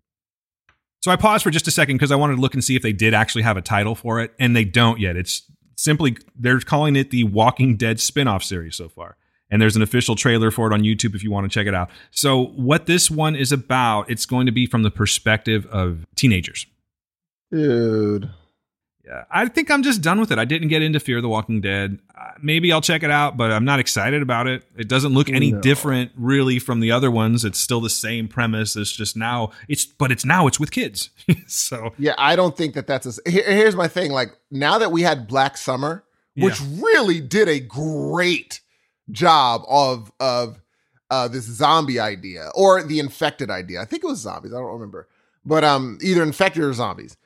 They did a fantastic job, and I think uh maybe work on getting that a season two rather than all of the other stuff, dude. I think they're just living off the Walking Dead name. Now people automatically are going to watch at least a because you want to be in the conversation. Now they're running the risk of people don't even care about the conversation anymore. No one talks about Walking Dead anymore. They don't even care about being in the conversation. Yeah, I think these are just completists. Like I don't know Yeah, if anyone's course. really jumping on the Walking Dead train anymore. I think it's just completists that have Yeah. to finish. I have to finish. I totally and I I know that they can't end it in a satisfying way. I know it will be better than Game of Thrones is ending, but I can I know that they can't end it in a satisfactory way. It's just going to be like, okay, yeah, that's fine. Yeah. That's fine. Okay. What's next, right? Yeah, yeah. It's Yeah. like, yeah, people are dead, walking the earth, and who knows what's going to happen. Right. Done. I don't want to put the energy into it personally, but you do you, my friend. I'm going to rate this one real quick. So, Go Creep. Show. Oh, and by the way, the second story on episode two stars DJ Qualls. Now, I don't know if you guys know who DJ Qualls is when I say that, but I guarantee you, I guarantee oh, you've this seen him, dude. Yeah. Um, the first person that pops into my head, like character wise of his, is on Hustle and Flow, and he was the guy that comes in with the beats. And he works on that. So anyway, but check it out, DJ Qualls.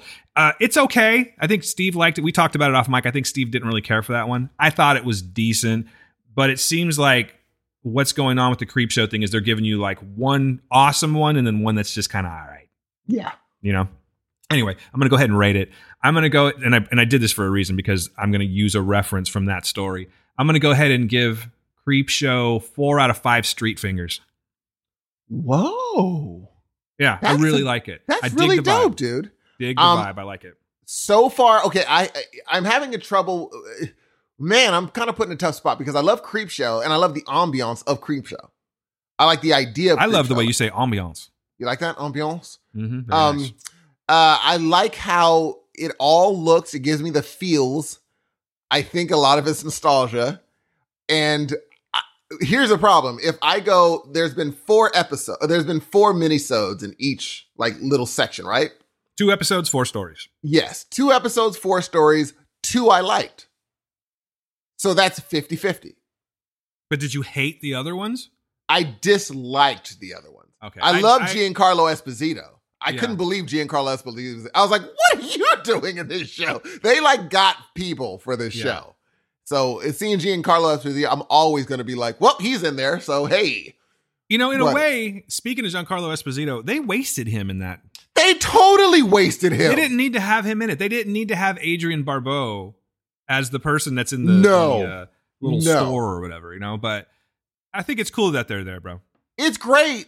But imagine Giancarlo. Okay, mind you, I hate when people do this. Here's how I would have done it. I'm simply asking people to imagine. Anyone who's seen The Hitchhiker, imagine Giancarlo playing The Hitchhiker. Jesus, dude. That'd been great. Something like a full, but also I have to understand they just were filming, you know, a new. I don't even know if he's involved, but I know Breaking Bad's back on the scene. I don't know if he's involved with that. I also know that he's in other shows. So maybe he just had only time to maybe film a little bit. And everybody, I, I love the fact that he wants to be involved in Creep Show, but I would say two out of the four I liked. The other two, one of the two, I'm like, it's fine. The other one I just did not like. So t- taking that into consideration and getting over my nostalgia, which is very, very difficult for me to do, um, I would give it probably a three. A three out of five decapitated zombie heads. That's fair. That's not a bad rating whatsoever, man. I just didn't dislike the other ones as much as you did. Yes, they were just totally. okay, but none of them really. I was like, ah, that's terrible. I, I just, I'm, I wish I hadn't watched it. Which you didn't really. say. No, no. Yeah. No, Four out of I five, three like out five. We're good. Yeah, I like DJ Qualls. I'm one of the few that every time I see him show up, I'm like, hey, I definitely recognize him whenever he shows up. oh for sure. I have nothing against him or anything like that. I just, I just keep. He's kind of always going to be that dude with the beats and hustle and flow to me. I don't know That's why. funny. For me, he's a guy in Supernatural, and oh, he's an iZombie too. Oh, not iZombie, but Z Nation. So I briefly talked about this last week. I mean, I just brushed on it, but I do want to give some credit where credit's due. 20 Seconds to Live. Talked about it very quickly. This is a web series, okay? You can go to 20secondstolive.com and check this out. And it's put out by a couple people that we've talked to. Uh, Video Palace. If you guys listen to Video Palace, you have Ben Rock and Bob DeRosa who are doing this. And what this is, it's perfect for this time of year. I know we're kind of staying in theme. This is just another horror comedy thing that I want you guys to check out because what's really unique about this is that there are, let's see, I believe right now you can watch, if you started from season one and continued on, I believe you have 13 episodes to watch, if I'm not mistaken. Doesn't it sounds like a task, right? Not the case at all. Each episode is only about two minutes long. And all this is, it's a horror comedy anthology for people who hate happy endings. That's really what it is. Uh, some of the stories, I'll give you an example of, of some of the stuff that they have to offer. So, like in season one, the very first episode, there's this, it's called Anniversary. It's a married couple that celebrates a special day, unaware that someone is watching them. This whole thing wraps up in two minutes. It's, but it's great. It's really brilliant how they do this. Uh, there's another one called Climax about a young woman enjoying the ride of her life. I won't say much more.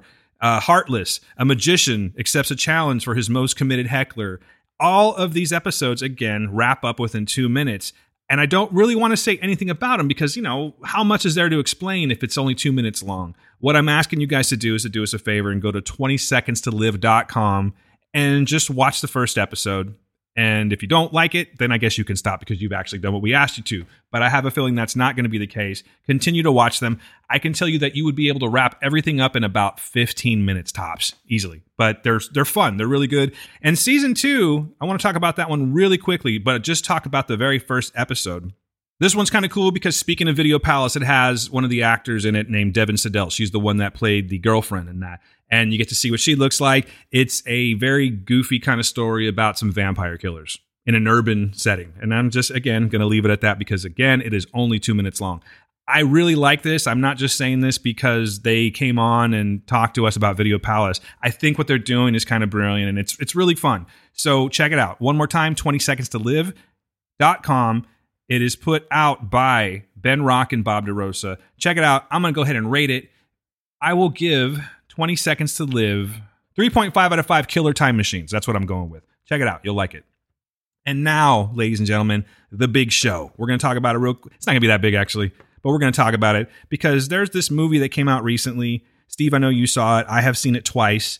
You people may have heard of it. I don't know. It's in the news a little bit, but it's it's kind of a blip on the radar actually. A movie called Joker. Let's talk about that. Can we do the dang thing? I've heard a lot of different things about this movie. I don't know if you've heard any reviews or podcasts about it or anything like that. I've tried to stay clear of them, but I have heard a few of them. Coming out of this movie, what were your initial thoughts?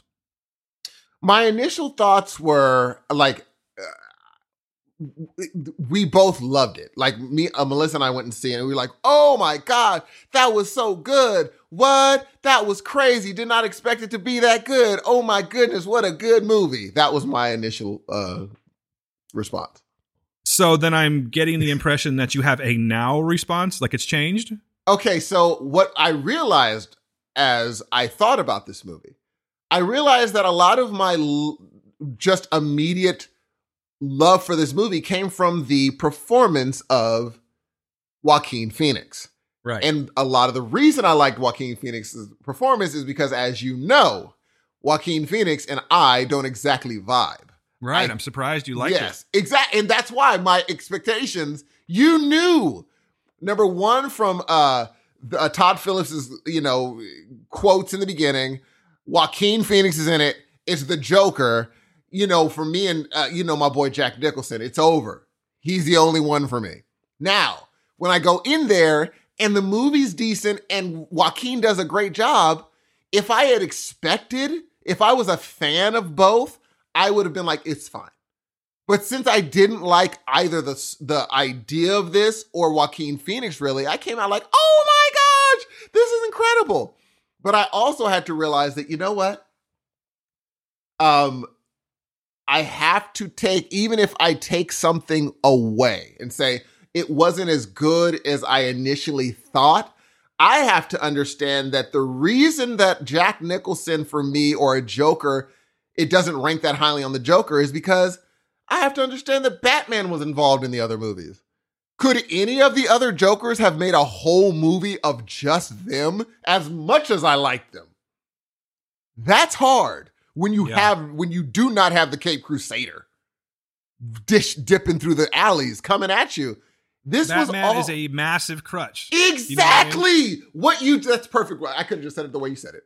Batman is a massive crutch. You have him in the background.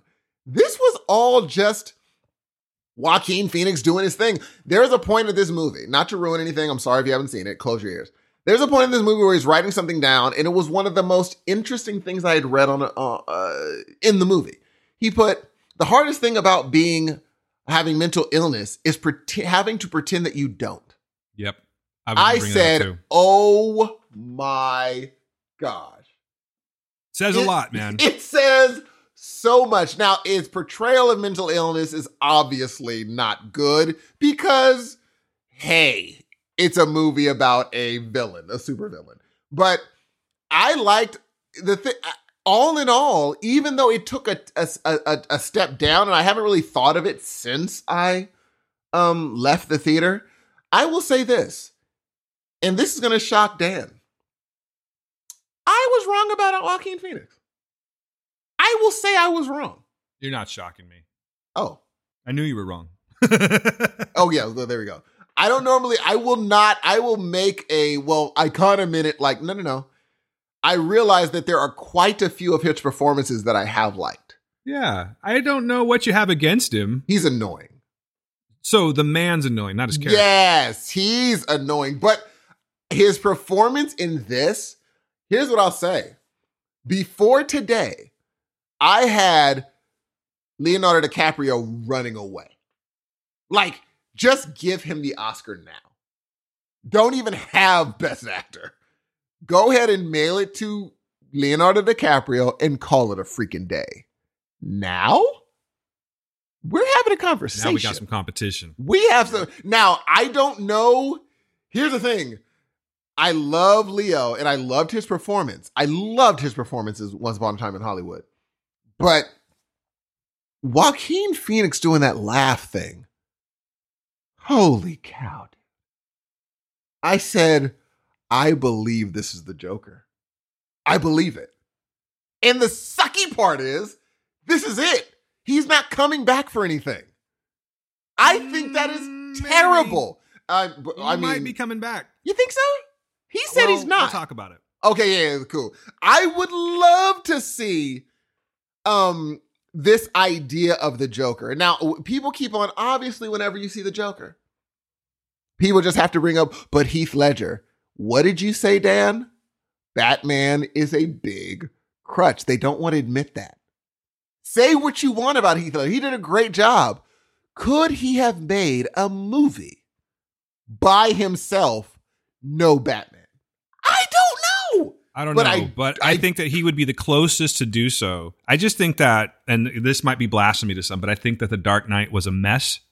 It's a movie that I can't watch over again. Thank you, Dan. But but there is something about no. I'm just being real. Thank I just you. it's just like when I walk. It's one of those things where you walk out of the movie and you're like, that was incredible. But really, what you're saying, what was incredible, was Heath Ledger's performance. bingo. you know, Now, Batman Begins was amazing. I think that they that whole gritty thing that they were doing was definitely new, and that was something that really stuck out with people. And I think that's why that movie was so highly regarded.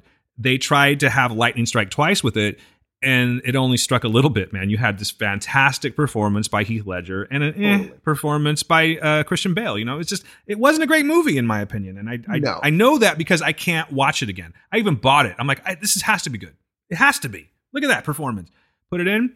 I couldn't watch it. I just like I'm done. It was so long. Yes, and the thing is, here's here's the st- here's the testament to how good Tim Burton's Batman was. Maj recently watched it. He liked it. He was like, "That is an amazing movie." I said, "Oh." He's like Jack Nicholson's. I see why people like Jack Nicholson's Joker so much. He's a scary person. He's like he's scary to be around. You're like, oh, he's just a loose cannon. And again, though, as much as I love Jack, he's my favorite Joker he had Michael Keaton. He had Bruce Wayne. He had Batman. Joker has none of those things. And so I just have to say number one, go see the movie. Number two, if you are an act, if you are if you are interested in acting, This is a workshop. oh my god, But just just bring some bring a pad and paper and start taking notes. dude, Yeah, man. dude, if you're This movie stand up killed at the box oh, office, man. ninety million. 96 million at the box office this week. dude. They did some damage, man. I'm surprised. And I want to point out, no one got shot up. Not a So soul. that's good. Not a They had some people that were a little unsavory, I guess, that were hanging out by themselves or whatever and got removed from the theater, but nobody got shot up. And I think that was really stupid and irresponsible of the media to keep putting Oh, that I out there like hated that. Just I- my opinion. Ugh, it was so Because you know what? Ugh. I was conscious of it. That's why. Like, I was in the movie theater. I went and saw it in IMAX. I thought it was beautiful, right? But I'm sitting by myself in the back of the theater, and these two people did the weirdest thing. I'm going to be very quick about this because I do want to talk about the movie. But they were, si- I don't know why they did this, Steve. They were sitting in the middle. Two guys were sitting in the middle of the IMAX theater, right? They stand up. One goes out to the right, one goes out to the left, and they go and they get their popcorn and stuff. I noticed that they did that because I was like, that's a weird exit, but I didn't really think anything about it. So then they come back, they sit down. Now, this is no bullshit. About five minutes later, they both get up again, right? And they do that same thing. They go, one goes right, one goes left, and they go upstairs and they sit like just to the left of me in the next row. That was weird to me because I'm thinking to myself, like, okay, why would you both go different paths? In my head, I start going to, are you staking things out, just checking out the situation? You know what I mean? Yeah. But so, but I felt fine afterwards. They didn't really look like a threat. They sit down. I think they were thinking the same thing about me because this one guy kept turning around because I'm the guy, I'm the loner in the back of the theater. So I'm wondering You are the guy. the. Yeah, you are Yeah, that exactly. guy. Yeah. I'm over here worrying about the guy, and I'm the guy apparently. But anyway, I'm happy to say that nothing happened. There were no copycat killers or anything like that, and that's the way things should be. So media, be responsible. Stop putting shit in people's head and suggesting that. I, that's how I took it. I thought it was very irresponsible. Now let's talk about the movie, bro. I'm gonna say that this movie was. I loved it. Okay, I'm just gonna say that right off the jump. But I'm gonna say that this is a movie that didn't even need to have the Joker branding on it. Like if this movie would have come out and it was just about a guy that was descending into madness and he, you know, has this big reaction at the end of the movie, I would still be interested in that. If Joaquin was playing that character, I'd still be interested in that.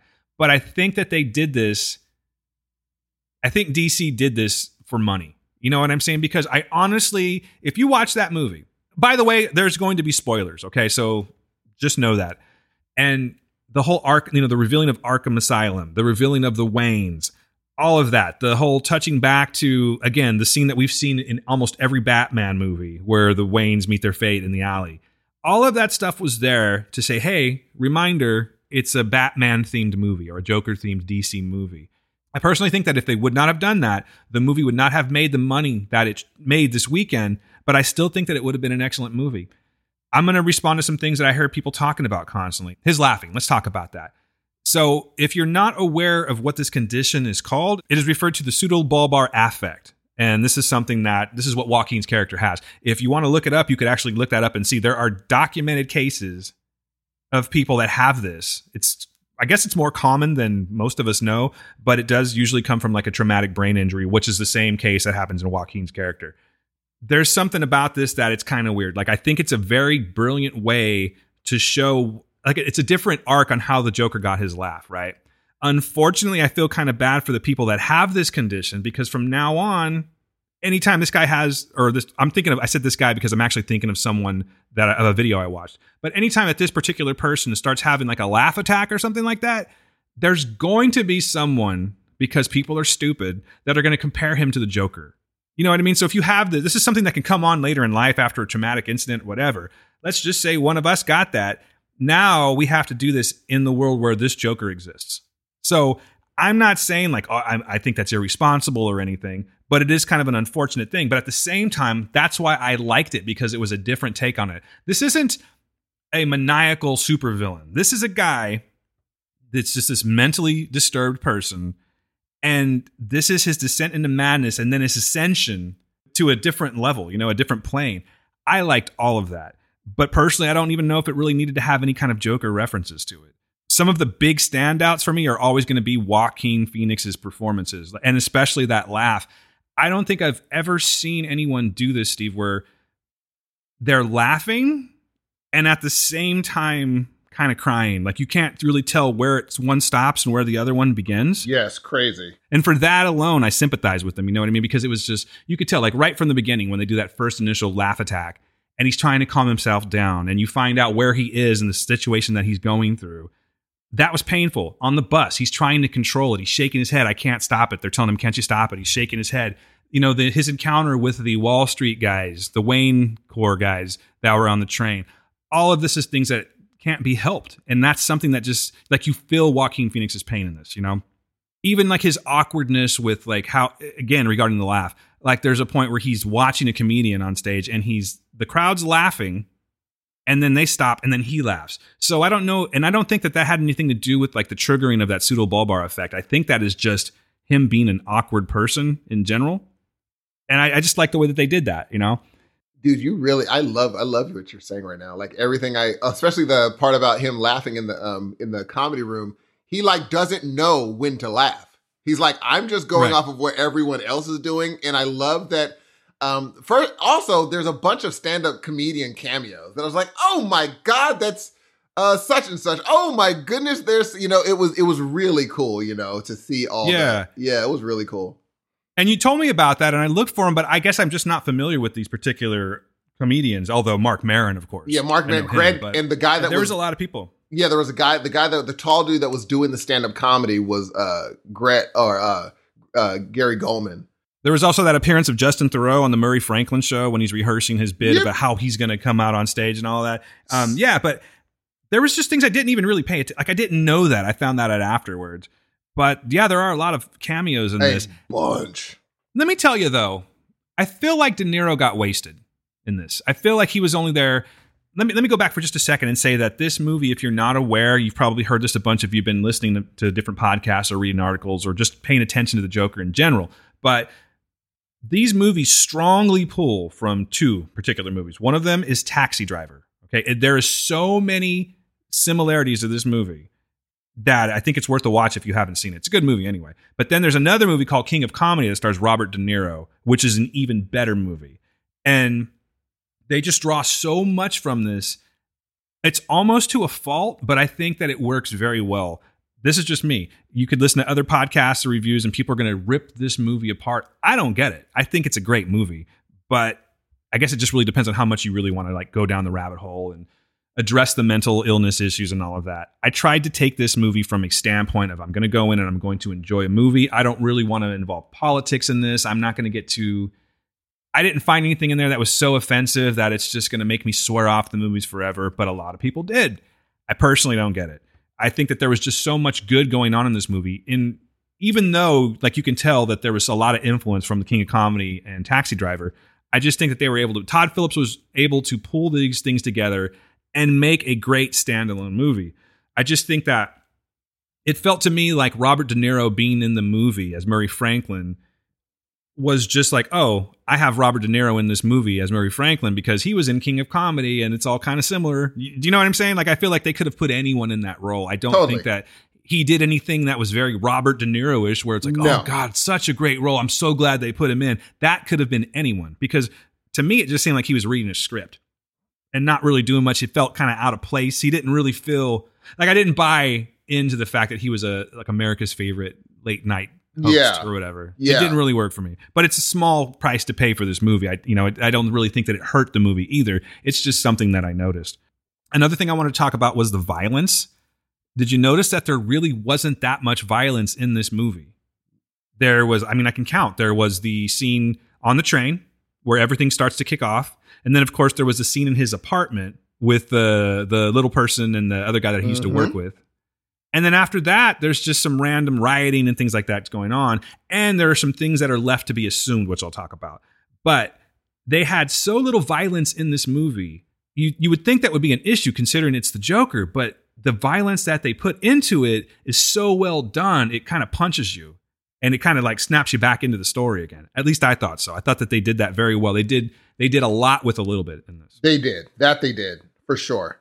And here's the bottom line. It's a one-off movie apparently. I'll talk about why it might not be, but right now it's a one-off movie. So if it's hated by so many people and no one likes this movie, guess what guys? It only happens one time and you can go back to your lives of wanting these shitty DC movies that have been coming out pretty much at a rapid pace ever since like 2016. You know, that's just my opinion. I know I'm not a big DC fan and I kind of bag on their movies quite a bit, save for, you know, Man of Steel and Shazam. Other than that, and Wonder Woman, other than that, I'm not really feeling it.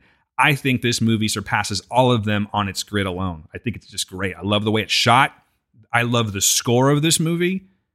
Uh, just the, the feel all around of it. I just think it's it's fantastic. It's probably I, I don't want to put this label on it just yet, but it is definitely in the top three movies I've seen this year. Easily, easily, easily. Just on the acting alone of Joaquin Phoenix. But there's some iconic shit in this movie that I think is going. Whether or not the movie is viewed as a as something like, let's say, two years from now, are we going to forget about the Joker? Maybe. But there's some iconic stuff going on in this movie. In particular, Steve, that stair scene. Like you're going to look back on that later, and you're going to know exactly. You're going to hear the music that he was coming down with. You're going to know. You know. You're going to get that feeling again. I think that that is probably one of the most iconic scenes in the movie, and I think it's definitely something that you're going to see come Oscar time when they start doing their their little snippets of movies and Yeah. whatnot. I think Yeah. that that will definitely show up. 10 years from now, I think it's going to be there. It was fantastic. I, I loved it. It was one of my favorite scenes. I know a lot of people got pissed off because they were playing Gary Glitter, who was a uh, convicted pedophile, but they played that Hey song, that song you always hear at sports. Da-na-na-na-na. Hey, that's the song. Gary Glitter. Oh, I didn't even remember the song. I was Yeah. like, what song did they play? No, I love that. I thought that Okay. was really cool, but people were losing their shit. I get it. But in this case, I think it was a good separation of art to, you know, the person. I think that I think it was very well used. Uh, when he stands on the car at the end of this movie and he's kind of taken his full form, finally, and he puts his arms out like that and he smears the blood and makes the smile. That was the shit. I was just like, oh, there he is. Like if he wasn't there yet, he's totally here now. And the only thing about that that makes me bummed out is that if this is a one off movie, it left me wanting more. Now I want to see the Joker in his final form wreaking havoc. He doesn't have to be a supervillain, he doesn't have to be a mastermind. I want to see what happens when Arthur Fleck finally embraces the Joker full time, what he does next. And I think there's a movie there that we could totally see, and it would probably be really good. I think they could actually get away with, like you're saying, not using Batman in the next movie and just making this this raising hell, wreaking havoc, creating chaos kind of movie that just has to do with a young Arthur Fleck that is now the Joker. Personally, I would watch okay. that shit all day long. Okay. I don't know. I mean, do you think that they can't do this again without the use of Batman? Uh, I think that I I do believe they they kind of uh this is the one. I think this is the one that he can get away with. I don't know if they can be like, and now Joaquin Phoenix as the Joker again. I don't think it's gonna do. They'd be like, okay, Batman's not in it. We saw it. I think they ended it perfectly. If they don't do it again, I'm fine. I think it was a great origin story. That's the thing is that I was completely fine that way too. But I don't know if this was like a junket thing or what, but there was someone that interviewed him and they were asking him about the movie, obviously. And they mentioned, is this the last step for the Joker? He got a big smile on his face and basically said he really didn't have anything to say at the moment, but he did say that him and Todd Phillips were working on like what could be next. And so it's before he was saying, no, this is a one shot deal. Uh, typically, he does not do sequels. So that's a good, strong way of kind of gauging if he's really going to do this or not. but it's not 100% off the table. And let's face it, money talks. So if this movie just kills and, and creates this whole new thing where people want it, something tells me we'll get it in one way, shape, or form. Um, I would like to see him with Bat. It would be great to see him with Batman. I think. Um, I would say that this is one of my. This is easily for me the top five. One like a top five performance this year. Top five performance. Like I am impressed. I am Yeah. impressed with this performance. Um, uh, it, for me, it's tough because there's so many great movies this year. There was so many beasts, but I would say top five performance for sure. What did you think of the use of the Waynes in this? It was fine. I think It it, was, was a cool there, like though, here you go. Yeah, but like here you go. Here's a Yeah. little carrot for y'all. I think it was fine. I was like, eh, it's fine. And um it was cool to see the beads again. I'm like, oh, they did the beads thing. I'm so sick of the beads myself. I'm just like, no I more think- beads. I think it was like No more okay, pearls. It was definitely a send up for, you know, Batman. Yeah. I mean, there, here's the thing. What we got to do is give everyone needs to, and whatever you think of him, needs to give props to Tim Burton. You have to. Like he made the dark comic book thing, and now you can get away with it, regardless of if you like it or not. No one Yeah, thought a dark comic. I mean, people were like, "Why you're supposed to be colorful, Batman?" And he's like, "Nah, let's just do dark stuff." And ever since then, dude, ever since then, it's been, and I think that it's a good thing that he kind of was like, "Thank you, salute." So yeah, I mean, I look forward to see what uh, seeing what happens next. I think they could really do an amazing thing. I would be very interested if Joaquin's all the way down. If he's like saying, "Uh, we'll see what happens," but if he's all the way in, I can't wait to see what happens next for Joker. What about this? Are you interested in seeing more one-off movies like that? Uh, obviously, I can't say no because I would have said no before this. It depends on who directs it and how good it is. Simple as that. Yeah, what the end product is, That right? is all because we've always had. I would. There's certain people I would love to see, but we just saw one off with Venom. Was that good? it really depends, man. I'm not saying it was great, but I was entertained. Yeah, I wasn't. I wouldn't say that. I walked out like if I would have paid twelve dollars, I'd have been pissed. I'm like the hell. I saw it for free, so I was like, ah, it's fine. See, and the difference with me is that again, I don't have a DC allegiance, and quite honestly, even if Marvel did some shit like that, I, there are people that are just getting so pissed off about this. It's a movie, man. People are just trying to entertain you, and I get it. It's a it's a strong property. I'll try and put myself in the light of saying, okay, well, they're ruining Star Wars now. Maybe I'm not talking about what's coming up. I'm not talking about the uh, Rise of Skywalker, but you, you let's say Han Solo or something like that. People were really pissed off about that. It's a movie. You know, I got bigger shit to worry about. I'm still entertained. I'm glad they're making these movies, and and as long as they're not abusing the product to the point of just just you know just blatant abuse, like we're just simply using the name and we've changed everything, which happens a lot with movies, and they start making them campy and all that. Then now we got a problem. But if they want to do this again, I'm all for it, man. One, I know you're going to need to get out of here, Steve, but there's just one thing that I want to say real quick about the Waynes. I don't feel like they really needed, like I said, I don't feel they really needed to be there. But the fact that they were there did something to this movie that was so cool and so different than the other ones. And it's that they left things ambiguous. So by having Thomas Wayne, you know, I'm not going to fully disclose all of the plot about Tom, the Waynes or anything like that, but having Thomas Wayne and his arc in the story and what he means or may not mean to Arthur Fleck is pretty cool because on one hand, you have a straight up denial by him, right? Like, I just, I didn't do this. But they also paint him in the light of not being the greatest person in the world. I, I don't know if this is just like sign of the times or, or the particular time that we're living in right now, or if I'm the only person on earth that got this. I got some Trumpy vibes off of him. Like I thought, I think they intentionally did it just a little bit. They just spring, you know how that dude, the Salt Bae, they just sprinkled a little bit of Trump on on the Wayne character Yeah. to make him a more terrible person, right? But it's ambiguous on whether or not that really happens. So there is potential for him to be Bruce Wayne's half brother. And I think that there's something so incredible about that, especially if they don't ever touch on it again, because we're left wondering that. And I think that's really cool, man. Like, like, was Peggy Fleck really crazy? Or was she this really hot redhead that worked for the for the Waynes that he had this affair with knocked her up. And because he's this rich and powerful person, he's able to duck and dodge any type of association with being a father with this character, completely abandoned her, sent her on this downward spiral where now she is going crazy. She's allowing people to, like, you know, abuse Arthur essentially, and and all she really cares about is the the fact that she's still tied to him. Like she, that's really all her focus is. Is like, yes, Arthur's my son, but I'm so stuck on how it used to be with Thomas Wayne that that's my full focus. That's that's everything that I've thrown into my life now, and my life is now in a downward spiral because of it. Yeah. So, you know, is Arthur Fleck the product of Thomas Wayne abandoning him in the in the first place, and then of course everything that fell into place as he grew up in life. I think that's a really brilliant edge, and I, some people didn't like that, but I think because they left it ambiguous and they did not say, "Yes, I'm your half brother" or something like that, that it was just a really cool element that to the movie that I don't think any of the other DC movies have. I think it's great, man. I loved it. Another thing that was ambiguous is how much killing did he actually do?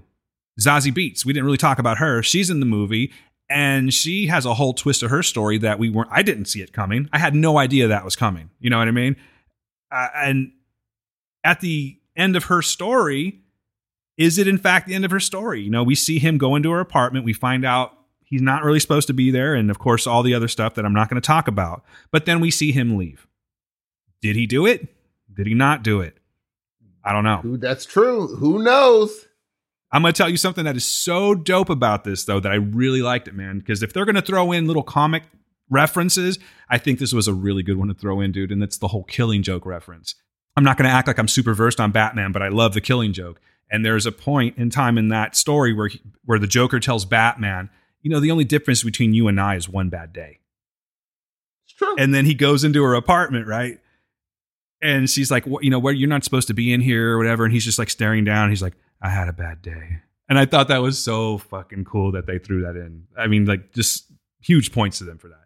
But again, it was left ambiguous, and we don't know if she died. And I think that this is some of the stronger parts of the movie. It's the it's the fact that I now I know you didn't have this experience, but I walked out of that movie and I couldn't stop thinking about it. And then I, to the point where I actually went back the next day and saw it again. And I'm still it's still on my mind, man. I'm still you know, putting it together. I think I got the gist of it, of course, but I, I, like to do that. Much like us, there was things that we could do. Or we did this happen? Is this what this means? That's what this movie did to me. So, all in all, man, I, I think this is one of the best movies that I've seen this year. It is definitely some of the best acting done this year. Whether or not people are going to agree with me on that, that's completely up to you guys. But I'm telling you, go out and see this movie, and don't take your kids to it thinking that it's going to be some you know, supervillain, superhero movie with lots of color and, and humor and the good guys win. It is not that type of a movie. And I think that people definitely got that vibe. Like I saw people that did come out of the movie with their kids. Oh, it's not that kind of a Joker. It's not Mark Hamill. No. you know what I mean? So just be warned. I mean, it has a rated R rating, but it doesn't necessarily mean anything, particularly in Fresno for some reason, where everyone brings their infants and two year olds to rated R movies. Just be warned that you're not getting a standard DC movie. This is not Shazam, okay? This is not Man of Steel. This is something that is completely dark, a downward spiral, super gritty. It looks like Scorsese made it. And I don't know if it's even going to hold a kid's interest that much, to be honest with you. So I really could keep going on about this one. I think we kind of started off where we were going to talk about it more but I know that we're winding things down. So if you have nothing else to say about this one, I'm ready to rate. Go for it. I'm going to give the Joker four out of five clown masks, Steve. That is a that is actually a really good rating. To me, it Um, felt generic. I was really trying to do a good pool and I couldn't find anything. That's what I'm, I'm so yeah, trying to clown think. masks it is. Uh, okay, I, I know it. Um, I will give. Okay, I, this is going to be a once in a lifetime, or not once in a lifetime. This is gonna. I'm gonna have to split, if you don't mind. I'm going to give the movie itself two point uh three. I'll give the movie a three. I'll give Joaquin Phoenix's performance a four point five because I don't want to. If I, I I don't feel right about giving the movie like a whatever. No, because Joaquin, my lord, man, rarely do you see someone full on say, "I'm going to do this thing," especially for him for a comic, what is essentially a comic book movie. I don't remember anyone acting as good. Uh, like, has anyone ever acted this well for a comic book movie? No. This is definitely if you're going to call it a comic book movie and you're asking me this question, which I know you are, I would have to say this is the best performance hands down across DC and Marvel Yes. as far as acting. Yes, no question. Easy. Yes. And now, is it the best origin story? No, because we know there's other businesses that are just better at origin stories. They know how to do them to make you like, oh, this is so awesome. But the acting performance, the end. The end. It's not close. I don't know if I necessarily agree with that as far as origin stories go. Like I think it's definitely one of the best origin stories out of everything that DC's if out of everything DC's done, I think the only origin story that beats it would be Superman's. Uh, Man of Steel. I think that's the only origin story that beats it. Now, as far as Marvel goes, the thing is, is that we're we're kind of comparing, to, and, and this even counts for DC as well. We're comparing two different styles of movies. You have this drama movie versus like a family action movie. You know what I mean? It's just not the same thing.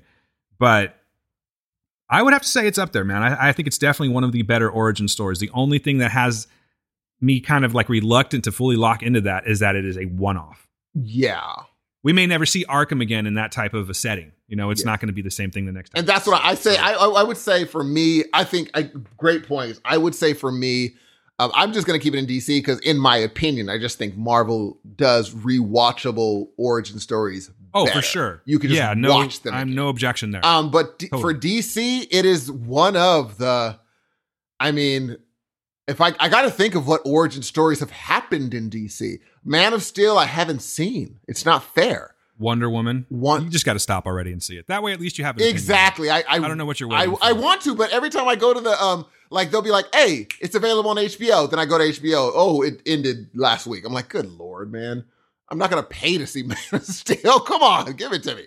Um, I think I, I obviously this nostalgia. Obviously, the first Batman is gonna always be my origin story of all time in DC because it just was just incredible. I mean, for me, Jack Nicholson's and Batman's beginning happened. You know, and so yeah, that's gonna be now for me. Dark Knight doesn't have that. Big Big- Batman Begins doesn't have that for me. Someone might say that for them, but man, it's up there. Congratulations, applaud to the Joker. Well done, well done. Do you see this getting any type of noisy next year? It's going to at least be nominated. Um, Yeah, it's in the running it's in sure. the running. It's just when I start going down the list of things I've seen this year, I know there are movies that I forgot that I'll be like, ooh, I forgot about that one. So right now, I would imagine it being in the running. Uh, we will definitely see once we actually have a list of all the things we watched that year and actually have a clear, holy cow, because there were some beasts this year. So I, I don't see why it, it, it could definitely at least be in the running for sure. Do you think that we have the kind of pool? Like we brought some pretty big acts to the stage last year for the last Noisies. You know, I mean, I I don't mean to brag, but at the beginning of this year, we had a pretty sizable show. We brought some pretty big acts up on stage, and they accepted their awards. Do you think that it's possible that we can get Joaquin next oh, year? Oh, definitely. I'll put in a call. I think so. I mean, I I'll put in think- a call. Yeah, I, I think at this point in the game, you know, we are on episode 86, so we're not exactly uh, slouches. like No. that. I think that we might be able to get Joaquin. Absolutely. Let's do that. All right, let's plan on that. Other than that, man, I think I'm good. Yes, sir. I've got really, I could seriously, I could talk about this movie all day, but I know we got to go.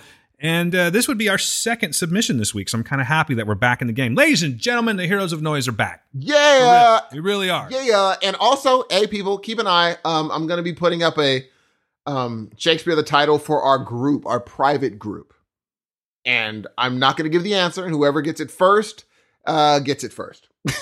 Oh, That's it. Steve will give you a dirty. That is There you go. all I'm going to We'll have an give you. I don't know what to tell you. Um, but I love y'all. Thank you for listening. The next voice you're going to hear, the final voice, is the man, the myth, the legend, Danathan the Manathan Ramirez. Holla at your boy. Peace. guys, we're back. Seriously, I'm happy about this, man. I really loved the word and everything, and uh, but I'll I'll tell you right now, I don't know if we're ever going to do two shows in that capacity again because last year we took ten weeks off, and it was kind of a struggle to get back into Heroes of Noise. but it was even more of a struggle to try and do two shows this year. We're just too busy for that. So I'm glad to be dedicated back to Heroes of Noise. Um, I've had a blast. Steve, always love talking to you, brother. We're going to do this again real soon next week, and we'll have more to talk about. People, be good to yourselves, be good to the people around you. Peace.